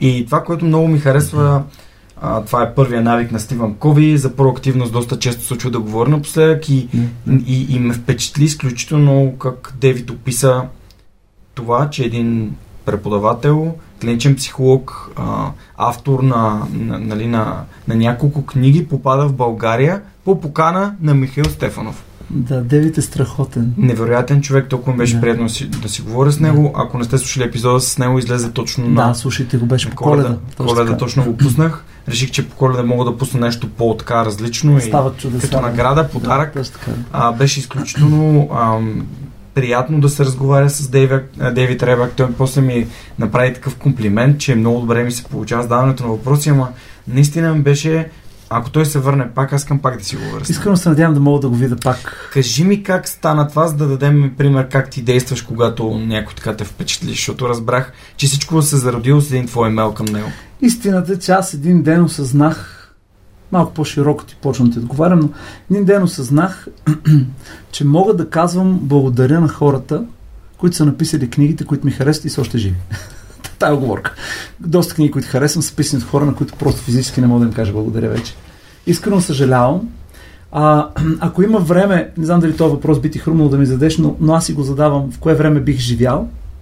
Не знам дали бих живял там, но искам да прекарам един-два месеца четвъртък вечер в кръчмата в Оксфорд, където са събирали инклингите. Инклингите е тогава най-влиятелният интелектуален кръп, кръг, английския кръг мисъл, грубо казано, а, в Англия, и това са Клайв Стейплс Луис, Си Ес Луис, Толкин и още двама велики мъже. Те се събират всеки четвъртък, пушат лули, пият бира най-често и си четат един на друг откъси. И си четат един на друг откъсите от Нарния, от Властелина, от, а, и си ги обсъждат. А, там бих отишъл. Бих отишъл. Защо? Защото ги обичам и двамата, и Луис и Толкин, аз съм биографите им чета и, и за мен те са великолепни и ярки умове в двадесети век, такива, каквито м- не, е много, не е много такива умове в двадесети век, като техните специално. Не казвам, че няма да, умни хора да, в двадесети век. Поговоря за техните към специфични. А, а, а какво би променило това за теб да можеш да общуваш с тия хора? Да мога да им кажа благодаря. Разбираш ли? Mm. Нищо друго. Аз разговарям с тях през книгите им. Идеите им, те имат най-изчистен вид в книгите им. Аз това осъзнах, като прочетеш нечия книга, след това срещнеш човека, той не може да се надхвърли, той не може да надхвърли книгата си. Мисъл, той е човека, който е написал книгата. Ти някакси ние имаме усещане, че като срещнем човека, изведнъж света ни ще избухне, пък той е човек. Нали, смисъл, човек. Истински. Да. Нормален. Да. И сладкото, като срещнеш човека, е да му кажеш благодаря. Сладкото е да, му, да, да споделиш ти той своя път. Да, да имаме този разговор човешки. Това бих се накефил да преживея. Ай, да чуя драфт на Властелина, или драфт на Нарния, или драфт на А, Великата раздяла на Луис, или драфт на, а, на, на, на каквото щеш на Луис, на проблема болка, на тия философски неща, които преобръщат mm. изобщо. М, нали, общо взето това щеш да е много такъв върховен момент. Но после бих си живял в нашето време. А мислиш ли, сега те върна за, в началото, мислиш ли, че Толкин не написал Властелина а, като една приказка, по проблем, който е така вървува в главата му от типа на власт и корупция в момента, в който той е живял? Не. Толкин пише властелина, защото като а, посветен католик а, много живо се вълнува от борбата между доброто и злото. И като фен на, на фентези и фей и така нататък. И като човек създал поне шест езика от нулата. Създал с техен речник, граматика, а, тесаурус, нали, смисъл, конкорданс а, с а, около десет хиляди думи на език, така че да може да се изразява на този език. Той го създава езика от нулата. Няма такъв език. Толкин работи известно време. Има такъв език. Той си има речник, има си граматика, има си всичко. А, затова и днес хора, които са фенове на Толкин, учат елфически. Те го учат както се учи китайски или както се учи. В смисъл, това е език, който Толкин е създал. А, Луис е яростен атеист. Толкин го обръща към християнство. Всъщност те, те говорят много за митология. Там, там много интересно. Двамата. Но, но не е на Тол, Толкин. Не, те не са политически дриван. Те не са... Идеята ми беше дриван. От което ти, ти, ти ми отговори да, много добре, да, да, да. Че всъщност това е, нали, философското на борбата на доброто и злото. Мита. Там мита ги движи много и двамата. Защото ам, това е, което я знам и от, и, и от Ен Ел Пи всъщност е, че през метафорите се предават най-силните послания. Да, да, да, така е, така е. Така е. А, Както абсолютно. Един приятел, Мишо Стефанов, така е впечатлил а, хората от Фъжамъка и те са го приели, като написал една приказка. Точно така, точно така, да, да, да. Но, нали, нека да не слагаме, моля те, моето име до тия имена, които се обсъждахме, защото... Използвахме просто алегория направихме, да, препратка. Да, да, да, нали, аз и Луис и как... За сега ще се въздържим. Но с Дейвид Райбак прочетох книга, много ми хареса и написах на авторката, която е професор от университета в Виена, thank you. Виена ми се видя по-близо от а, а, той, а, Дейвид живее в а... Боже Господи. Абе, в щатите има... В щатите живее, бе. В щатите живее, има петдесет и един щата, не съм сигурен. Не, е, е, е, сега след малко ще се сетка и живее. Голяма излагация, ужас. А, писах и thank you, много як книга. Защото те са написали една много як книга по, върху философията на... А, А то там ти, попада, там ти попада тази та книга той на Дейвид Райбак. Да, той е учебник. А, учебник. Ма, такъв академичен учебник. Да. Комуникация в основа на идеите на Карл Роджерс. А, да, той е голям фен. Позитивен, да, позитивен психолог. Така. Позитивна психология. Да. А, много ми помогна за един конкретен бизнес кейс, който имах. Просто ми реши нещо, дето ми трябваше. А как попаднах, не знам. Защо нямам представа как попаднах на тази книга изобщо, mm. но попаднах. И аз си написах Рената, страхотна е Рената. Написах и thank you. Тя ми отговори и каза, ти пък кой си? И аз казах, аз съм Мишо, правя това и това. И тя каза, никой не съм получавал такъв мейл в живота си. Може ли да препратя твоя мейл на Дейвид Райбак? Дейвид Райбак, личен психолог, водил курсове в НАСА, водил това. Mm. Все едно да ми кажат, а, моля да препрата, не знам. Илон Мъск. На, на, на Толкин. Сеща се, в смисъл на живия Толкин. На Илон Мъск, все тая. И, и аз казах, да, да, размеш удоволствие. Вътре си. Но fast forward месец и половина превъртаме напред имейла, в който пише From David в инбокса ти. Невярващо кликаме. А, здравей, Михаил, аз съм Дейвид Райбак. Много се зарах на твой имейл, това много ме зарадва. И главата ти става такава. Още малко по-набързо, с, с подкрепта на Америка за България, аз казах Дейвид Райбак в България, той казвам добре. И дойде без пари, една седмица сега в България. А, прави лекции на компании, събитие с приятели, което имаше сигурно двеста човека. Беше много сладко. И... И стръгна. И с Дейвид си пишем всеки месец сега. Той ми пише, как си, приятел? Даже сладък, много сладък. Прати ми чек за двеста долара, за дет съм го водил на ресторанти. Е, стига. Аз, разбира се, не го сребрих този чек. В смисъл, някакси, нали, но беше такъв, ти така се погрижи за мене, това е нещо много дребно, разбираш и просто и ти си, е, не. Той е такъв човек. А, след... и, и си дал сметка, че когато пишеш thank you на хората, могат да ти отговорят, могат да не ти отговорят. Сега, аз съм фен на един математик, Джон Ленъкс се казва, професор по чиста математика. Вече повече с философия на науката се занимава Джон Ленъкс. Прочетох една нова негова книга за философската гледна точка към изкуствения интелект. Много интересна. Написах му thank you. И ми отговори неговия сътрудник Саймън и ми каза, предадох на Джон твоите, твоите thank you. Супер, се заговорих с Саймън за някакви неща. Децит, нищо не излезе. Написах една статия за вдъхновен от примера на Кевин Ричардсън, който е uh, Lion Whisperer, оня където да. шепне прегръщени лъвчета. лъвчетата. Да. да. Написах една статия вдъхновен от неговите подходи за водене на лъвове и адаптирах към лидершип теория за хора. И година по-късно ми хрумна да им я пратя. Ма пратих. И те шернаха през Фейсбук страницата си, която има примерно два милиона. А, тако. И имаше хиляди. И, и тя ми отговори, жената каза: Кевин, много му хареса твоята статия, много ти благодари, нали? Ще е някаква момиче, която занимава с комуникацията там. И, и е такива неща. Даваш сметка, че кажеш тенкил на хората, те не го очакват. Защото пикнал, ако отиваш при хората, искаш нещо. Аз нищо не искам. Просто им благодаря за ефекта, който имат. Това е толкова безценно. Това е... Това е наистина... Просто, просто те кара да се... Да, да, да спреш. Е така, буквално да спреш и да си кажеш: абе, аз съм... Аз от тия хора ли съм, дето като се обадя на някого и той преди да дигне телефона, така гледа си телефона. Уф, сега какво ли ще иска той от мене? Дали съм от този тип хора? Защото ам, никога няма да забравя а, Крис Захариев, невероятният Крис Захариев, който и фундацията А двайсет и едно и той просто е толкова невероятен този човек. Наистина съм благодарен и щастлив. Той е един от първите хора, които си казах, като направих подкаста: това момче искам да го интервюрам. Много искам да го интервюрам. Такъв, такъв. И беше, не си спомням в кое точно негово видео, имаше един цитат: ако утре сутрин се събудиш само и в живота си имаш само нещата, за които си благодаря от днес, какво ще имаш? Така да. И това, това с благодаря е супер ценно. То е, а, то е... Хората подценяват. Първо го подценяват от гледна точка на това дългосрочно, колко повече това ще им донесе в живота на тях. Да, да, може да гледаш така. Абсолютно. От към енергия, от към абсолютно. Това да... От хората казват: а, ето този човек, на него му е... А, как да кажа... На, той оценява това, което правим за него. Да благодариш на учителя си, на родителите си, да благодариш на приятелката си. Ние с нея, като сядаме вечер на вечеря, аз си благодаря за...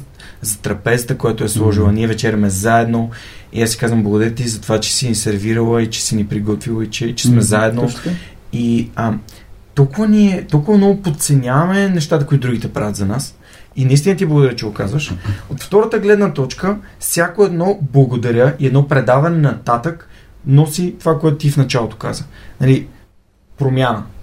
Защото така хората си казват: а, да, това аз ще го предам на някой друг и на някой друг и на някой друг, и то отприщва нещо хубаво, което се случва. Защото когато, другия път, когато примерно Дейвид получи имейл, той ще отговори, ще каже: еди, както с Мишо, нали? А, и, и, и аз го виждам и в моя живот. Като напише някой имейл или като ме тагне в някакъв инстаграм пост или като напише нещо: леле, Георги, сега ти намерих подкаста, толкова много ми помогна, толкова ми е... М- толкова много неща ми, ми, ми нареди и то това ме кара да се чувствам страхотно. Аз не искам този човек да ми каже: какво ти дам замяна? Аз не искам. Това е, това е замяната. Аз правя изначално подкаста като за вас, за вас mm. и това, че вие ми благодарите е не, повече от достатъчно. Това е, Жорка, защото много често подценяваме а, важността на взаимоотношението. Uh, и много често надценяваме силата на интереса. Uh, движени от интереса си ерозират взаимоотношенията. Ако базираш едни взаимоотношения с бизнес партньор само на интерес, си много лесно заменим. Ако ги базираш на приятелство, си незаменим, дори да не работи с теб. Uh, във всичко в живота е така. Взаимоотношенията са са за мен ключа към, към всичко. И в този смисъл, когато Джейми Уилямс, за който си говорихме, mm. дойде в България, аз го поканих на вечеря. И той каза: защо ме покани, като вечеряхме? Аз му казах: защо не? Той ме питаше: какво искаш от мен, какво да направя mm. за теб. Аз нямах отговор, просто не си бях задал въпрос. А, просто да си поговорим с него. That's it. А, в този смисъл... А, Соломон, само че не в притчите, в Еклесиаста, казва: хвърли хляба си по водата и след много дни ще го намериш. И в, в тая идея, нали, че днес можеш да даваш щедро, каквото имаш, след много дни то ще се е върнало към тебе, без, без да се тревожиш за това. Дори да не се е върнало, даването на като факт, като процес, то вече ще е възнаградило. това е буквално като, нали, а, не, още в началото беше, айде, Георги, монетизирай, прави това, нали, мисли как да, да изкарваш пари, търси. Да. Съм такъв, хора, не. Просто правя това, което ми харесва. Да. И го давам, и го пускам, и, го, и хората го слушат, да, и се кефят. Един ден получавам и аз имейл, е така. Да.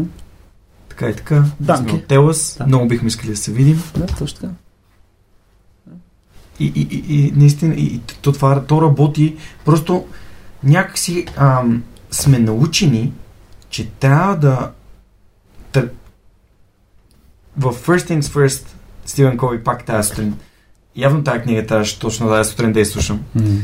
А, той каза, връзките, взаимоотношенията не са transactional, т.е. не са на базата на транзакции, mm. на, на, обмя, на обмяна. Интересна печалба. На интерес, да. Ти го каза интересно. Mm, да. Транзакция обяснява. Ей, не, да. Давам, за да ми дадеш, mm. после за да ти дам, после да ми дадеш. Точно. Нали, или пък, а когато си говориш с гречето ми, а, аз ще изготвя днес, ама ти ще изготвиш утре и всички тези неща. Не работи така. Мисля, mm. качествените взаимоотношения не работят така. Така е. И, и ти благодаря, че, че го казваш. Добре, м- ти всъщност ти, ти си много бърз въпрос. Ако искаш да ме питаш нещо, това ще бъде... Това ще бъде... Аз ти знам въпрос на те. Ми да, що не? Ти как разбрах съм? Имаме, имаме пет минути. А...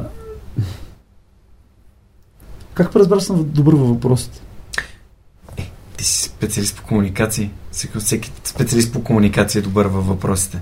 Защото ти, за да можеш да, да изразиш, нали, а, своята позиция и защо да дадеш някакво решение, ти трябва да, а, да си зададеш въпроса, кои са, кои, какво търси този човек. Защото говори с мен изобщо, що ме е поканил. А, да, има много неща, които хората не си дават сметка. А, един от а, много яките цитати по темата е а, Judge the person, а, нали, а, с, изгради си представа, да не използваме английския цитат, изгради си представа за хората не на базата на техните отговори, на базата на техните въпроси. Така че въпросите са доста, доста по-важни, според мен, дори от отговорите, защото, както казахме, отговорите са контекстуални. Виж какво въпрос ти зададох, колко не говори. Готин въпрос. Благодаря ти. За мен е с удоволствие. Да, просто... М- За да задаваш добре въпроси, Жорка, трябва да знаеш кои са компонентите на мисълта. Компонентите на мисълта има осем компонента, учителя в мен проговаря.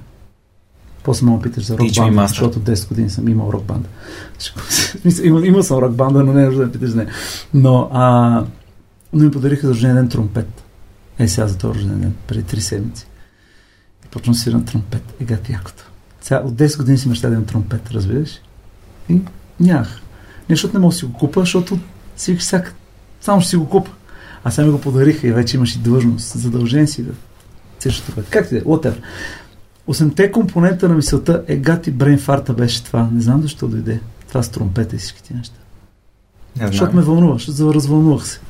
А, Благодаря ти за, за това това. Съжалявам. Осемте компонента на мисълта има осем... Общо самата мисъл се дели на осем компонента. Mm-hmm.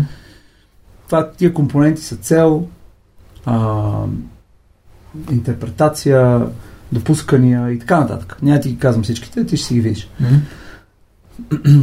Истински добрите въпроси се раждат, когато адресираш някой от тия компоненти. Задаваш въпрос за този компонент. Каква е целта? Какво искаме да постигнем? Така нататък. Друг компонент. Допусканията. Презумпциите. Какво допускаме? Какво взимаме за даденост? То дали е вярно? Така ли е? Не е ли така? Това са ключовите аналитични въпроси. Така се прави добър анализ. Всъщност един журналист, за да задаваш добре въпроси, ключов момент е да слушаш думите на човека от среща, които ти правиш добре, и да се хващаш за тях. Това правим. Да, за да разбираш какво човек има предвид под тази дума. Има една чудесна, а, чудесна теория, която се казва Clean Language. Тя е психотерапевтична, психотерапевтичен подход, а, който аз се опитвам да адаптирам към комуникациите. Много интересно, няма влизам в детайли, защото няма да е интересно за не специалистите, но а, идеята там е, че ние говорим с метафори. Ма като казваме метафори, много широко. Аз като ти кажа гадно ми. Да. Или да ми кажеш диета. Диета. Какво ти да ти кажа? За мен е почти тотално различно разбирането. Става. Точно така. Какво ти да ти кажа почти, ние имаме различни дефиниции. Ако ти кажа стара песен, какво е за тебе стара песен? Някаква класика. На ретро.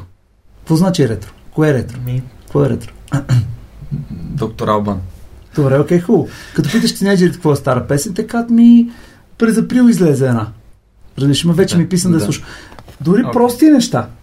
Като ти кажа баницата на баба ти. Кой е двете? Номер едно. Номер две, твоята Вин, баба, моята баба. Винаги вита баница. Точно така, точно така. Като ти кажа, а, че нещо е вкусно, гадно и така нататък.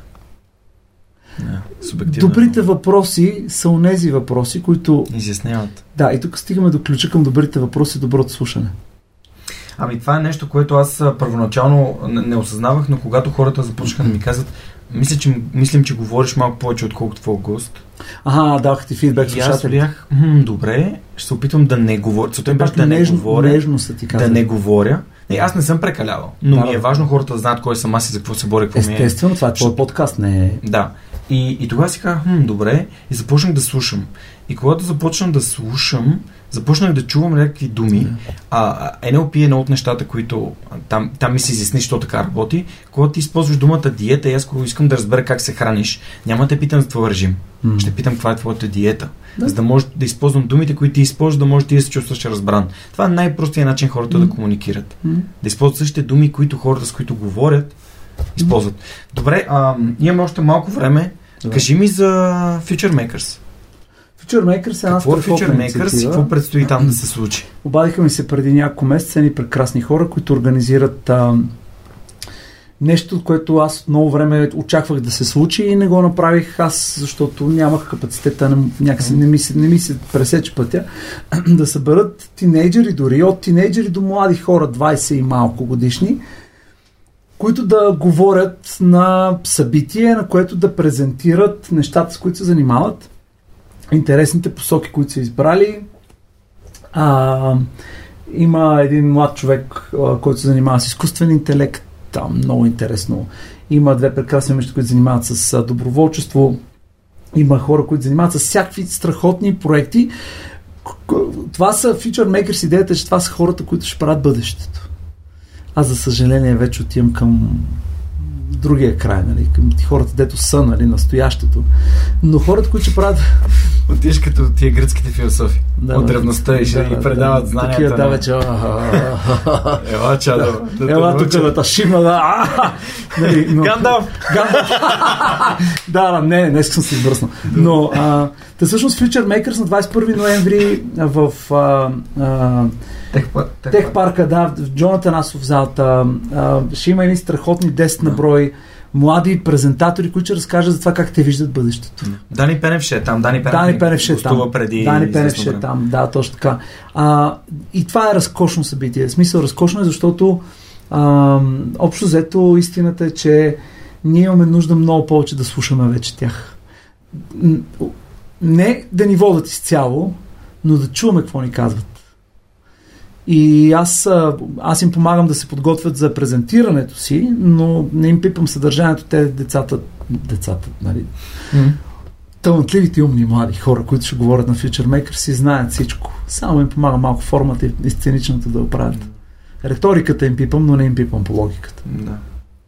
Добре, ако можеш да дадеш някакъв съвет за по-добро представяне на сцена, който излезе за първи път, освен да не се притеснява. А това, в твоите думи, да не се притеснява, всъщност се крие най-лошия съвет на света, защото напротив, трябва да се притеснява. В смисъл, за първи път не може много да се изложи и света да свърши. Да, света. Между другото, аз е, знам един път света е свършил от един човек се изложил на сцената и... Да, да, да, да. Да, има един Ем Ем А файт. Не, това не е разказано. Това ще ти го кажа по-скъсно, за да сега каварите. Но, а, но а, адреналина, който се отделя, когато излезем на сцена да говорим пред хора, е равен на адреналина, който се отделя, когато срещнем мечка в гората. Абсолютно научно доказано е това. Тоест, нашето тяло се поставя в ситуация за бягство, за бой и за оцеляване, което изключва съзнателните рационални процеси, защото амигдалата е немирник в мозъка, дърпа шалтера на предфронталния кортекс и го изключва и... Няма рацио. И това е така нареченото бяло или черно петно. Кой с петното, зависи от какво петно виждаш, нали, но това е заради това. А, това нещо, за да го преодолеем, не се натискаме, не си казваме, аз не се тревожим, не се тревожим, не се тревожим, защото така се накваме, но не спираме mm-hmm. да се тревожим, а и всяко шампанско, което го друсаш и натискаш, то в един момент просто избива, пък не е хубаво да избие на сцената. Да. А, простичка е методологията и тя е а, единственият път, в който при високи дози адреналин на мигдалата не дърпа центъра на предфронталния кортекс, т.е. не изключва рациото, е когато а, възприема случващото се като много вълнуващо. Това е причината, когато се возят на тия клипчетата на увеселителните влакчета, скоростните влакчета, се возят двама души, един е и се кефия, другия и припада, нали? Просто защото един му изключват, изключва му съзнанието от силния стрес, а другия силния стрес му обостря сетивата. Защо? Количеството адреналин е еднакво. Просто единия а, системата му възприема това, което предстои като нещо много вълнуващо и приятно, полез, а, хубаво вълнуващо, а другия го възприема като опасност за живота. Това е, ако започнем да се препрограмираме за сцена, като предстои нещо много вълнуващо. Аз бях музикант доста време, наистина, и имахме банда, тревожих се в началото да излизам на сцена. Когато открих тази теория, започнах при всеки концерт да си казвам, просто сега ме чака нещо много хубаво. Сега с тия хора ще имаме контакт. Ще посвирим, ще попеем, ще, ще, ще много ще хубаво. За две-три две-три излизания на сцена всичко се промени. Да, нагласта е това, да. Да, аз, точно така. На форум ключ, като излязах да говоря, беше... Ам, не бях говорил никога пред така... Прожектор, един, да, да прожектор. Светне, едно да. Е да си в една голяма стая и да говориш, да, едно да, е да, да ти да, свети да, нещо да, в очите да, и да не виждаш никого. Да, да. А, така че и ще бъда на TEDx Русе, което има нова дата. Поканен съм от организаторите да говоря и за мен е чест. Така че следете за TEDx да. Русе новата дата. Future Makers, двадесет и първи ноември, страхотни деца. Супер, деца. Да. Аз видях списъка с, с хората, Дани ми е гостувал, така че mm-hmm. а, ако хората искат да се върнат назад, Дани Пенев, автора на хората, които променят България. Данката е титан. Много готин човек, а, бегач, маратонец, а, бивш футболист. Общо взето всеки един от нас има от такива хобита. Ня, нямаме време, те питам и за музиката. Няма нужда. Да, ти спомена няколко пъти. Не. А, така че ако, ако искате да отидете на събитие, където има млади хора като вас и искате да чуете какво има да кажат и да ви вдъхновят и да ви... Има и workshop-и. Има workshop, има изложение с много изложители, компании Супер. различни. Ще... Може и кариерно ориентиране. В смисъл, много неща, които са свързани. Това е основно за млади хора. Събитие, който иска да, да се замисля за бъдещето си, на къде върва, м-м. това е мястото. Някои няко от лекторите дори, мисля, че може да ги чуете в непримиримите при Миро, да гостуват. При мен също ще има и други гости, които ще бъдат на Future Makers, така че ако това е вашето събитие, ще се радвам да, да отидете, да го посетите и да почерпите вдъхновение. Ще видите Мишо така как е. И да почерпите Мишо нещо. Да го почерпите, поне една благодарност. Да, да, да. Поне една благодарност. Супер. Добре, Мишо, отиваме към последния въпрос на епизода. Ти не знам дали слушаш Свръхчовека. До край. Никога не съм слушал Свръхчовека. Днес то трябва да е първият епизод. Ами, ще го, ще го оправя. Сега на морето съм си харесал някои епизода, които сега на морето ще слушам. Препоръчвам ти доктор Милена Георгиева, доцент доктор Милена Добре, Георгиева, не, не съм си харесал. Молекулярен биолог, невероятна. Теодоси Теодосиев. Теодосиев, да, не, той ми е списка. Но аз го следил от, следил от някакво време. Невероятен човек, не. невероятен човек. Извадих не, страх, страхотен късмет да го интервюрам не. буквално една седмица преди карантината. Беше страшен късмет за мен. Но да, е привилегия. Въпросът ми към тебе, ако можеш да се върнеш назад към себе си, с машина на времето, колко назад би се върнал и какво би си казал? А, към моя си живот. В някой етап от живота си да се върна назад и кога, да си дам съвет. Кога би се върнал и какъв съвет би си дал? Това, Жорка, май предполага нещо, което да искам да променя. Или просто да знаеш. Ти ме вкарваш в една голяма логическа такова. Аз ако го знам, дали живота ще ще бъде същия. Пък аз си го харесвам днеска живота. Малко ме тревожиш това въпрос ми, ако променя нещо, което не бива да променям.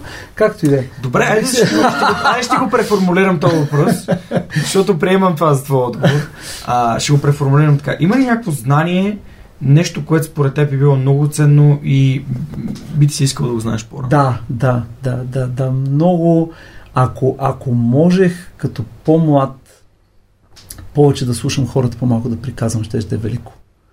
Просто това е нещо, за което, за което искрено, искрено съжалявам на моменти, че абе, изпуснал си някакви хора, с които, ако, ако е можело малко повече да, да си овладея младежките емоции и да оценя какви хора имам и те колко са временни около мене и не аз да им приказвам, а да ги оставя те да ми говорят. Това е може би нещо, което бих си казал, бих, бих се връщал във всеки такъв момент. Аз имам списък такива хора, повярвам ми. Бих си шибвал под ваша мара и бих се карал да ги слушам повече, да ги ценя повече. това много ме, много ме докосна, защото м- някъде, може би след половин година с подкаста и там някъде, осъзнах, м- че спрях да повишавам глас, докато говоря, и спря да ми пука, че прино приятелите ми, като съберем, ме прекъсват. И си дадох сметка, че винаги съм искал хората да ме слушат какво говоря. Mm-hmm. А то това не е важното. Важното е ти да слушаш другите какво има да кажат. А не винаги да говориш. Да. За да бъдеш, не е необходимо да говориш, да бъдеш център на вниманието, и няма как да бъдеш център на света на всички. Mm-hmm. Хубаво е да можеш да ги слушаш, да можеш да им помогнеш, ако имат нужда от това. Но аз винаги, може би училището влияе по този начин. Не знам, приятели, аз смятам, но... че и нашата вътрешна несигурност да се изявим, да, да ще ни харесат ли, да ни харесат, да ни приемат, да... Всички тия неща, без да разбираме, че харесва се онзи, който слуша, приема се онзи, който слуша.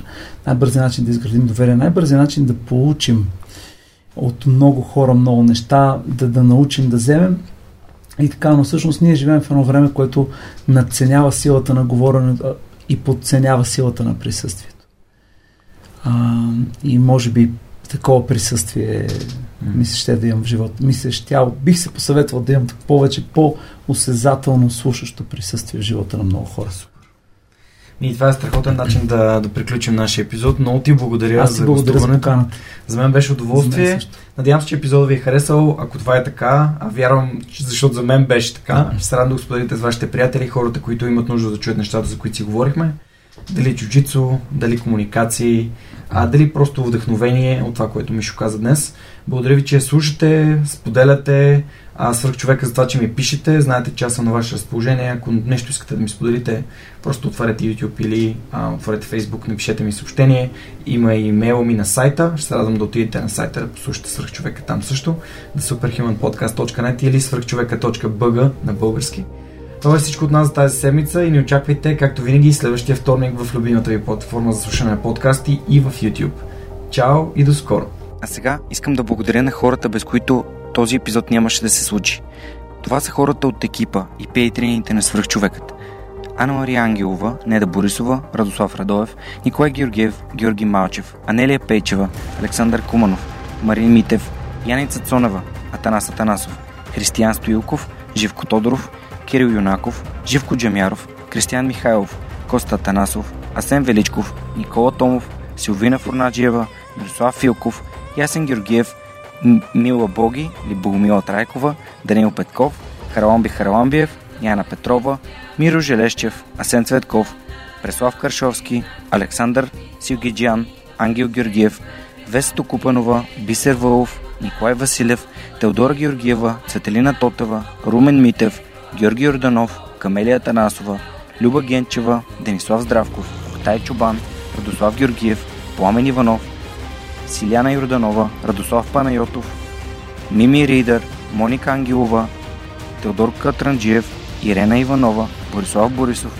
Мария Дилова, Ина Тодорова, Любо, Ги... Любо Киров, Нина Проданова Йоцева, Диана Рангелова, Нетко Христов, Игнат Ганев, Мартина Георгиева, Андриан Голяшки, Митко Василев, Симон Дакова, Роберта Костадинова, Лиляна Берон, Милена Младенова, Христо Бакалов, Николай Маринов, Светослав Маринов, Семра Кафа, Велизар Ганчев, Ели Спасова, Елица Куманова, Светомир Цветков, Александър Александров, Енчо Боев, Стани Цветанова, Ивайло Янков, Деница Димитрова, Георги Москов, Поменка Матеева, Даниел Гошев, Юлиана Андреева, Кристиян Вълов, Мария Тодорова, Емилиан Николов, Нели Димитрова, Надежда Гешева, Джанер Кафеджи, Георги Генов, Димитър Дечев, Георги Капизиин, Константин Пеловски, Мишо Касапинов, Александър Гиновски, Джейн Димитрова, Ивелин Стефанов, Ивайло Методиев, Иван Игнатов, Борислав Дончев, Рифито Балакчи,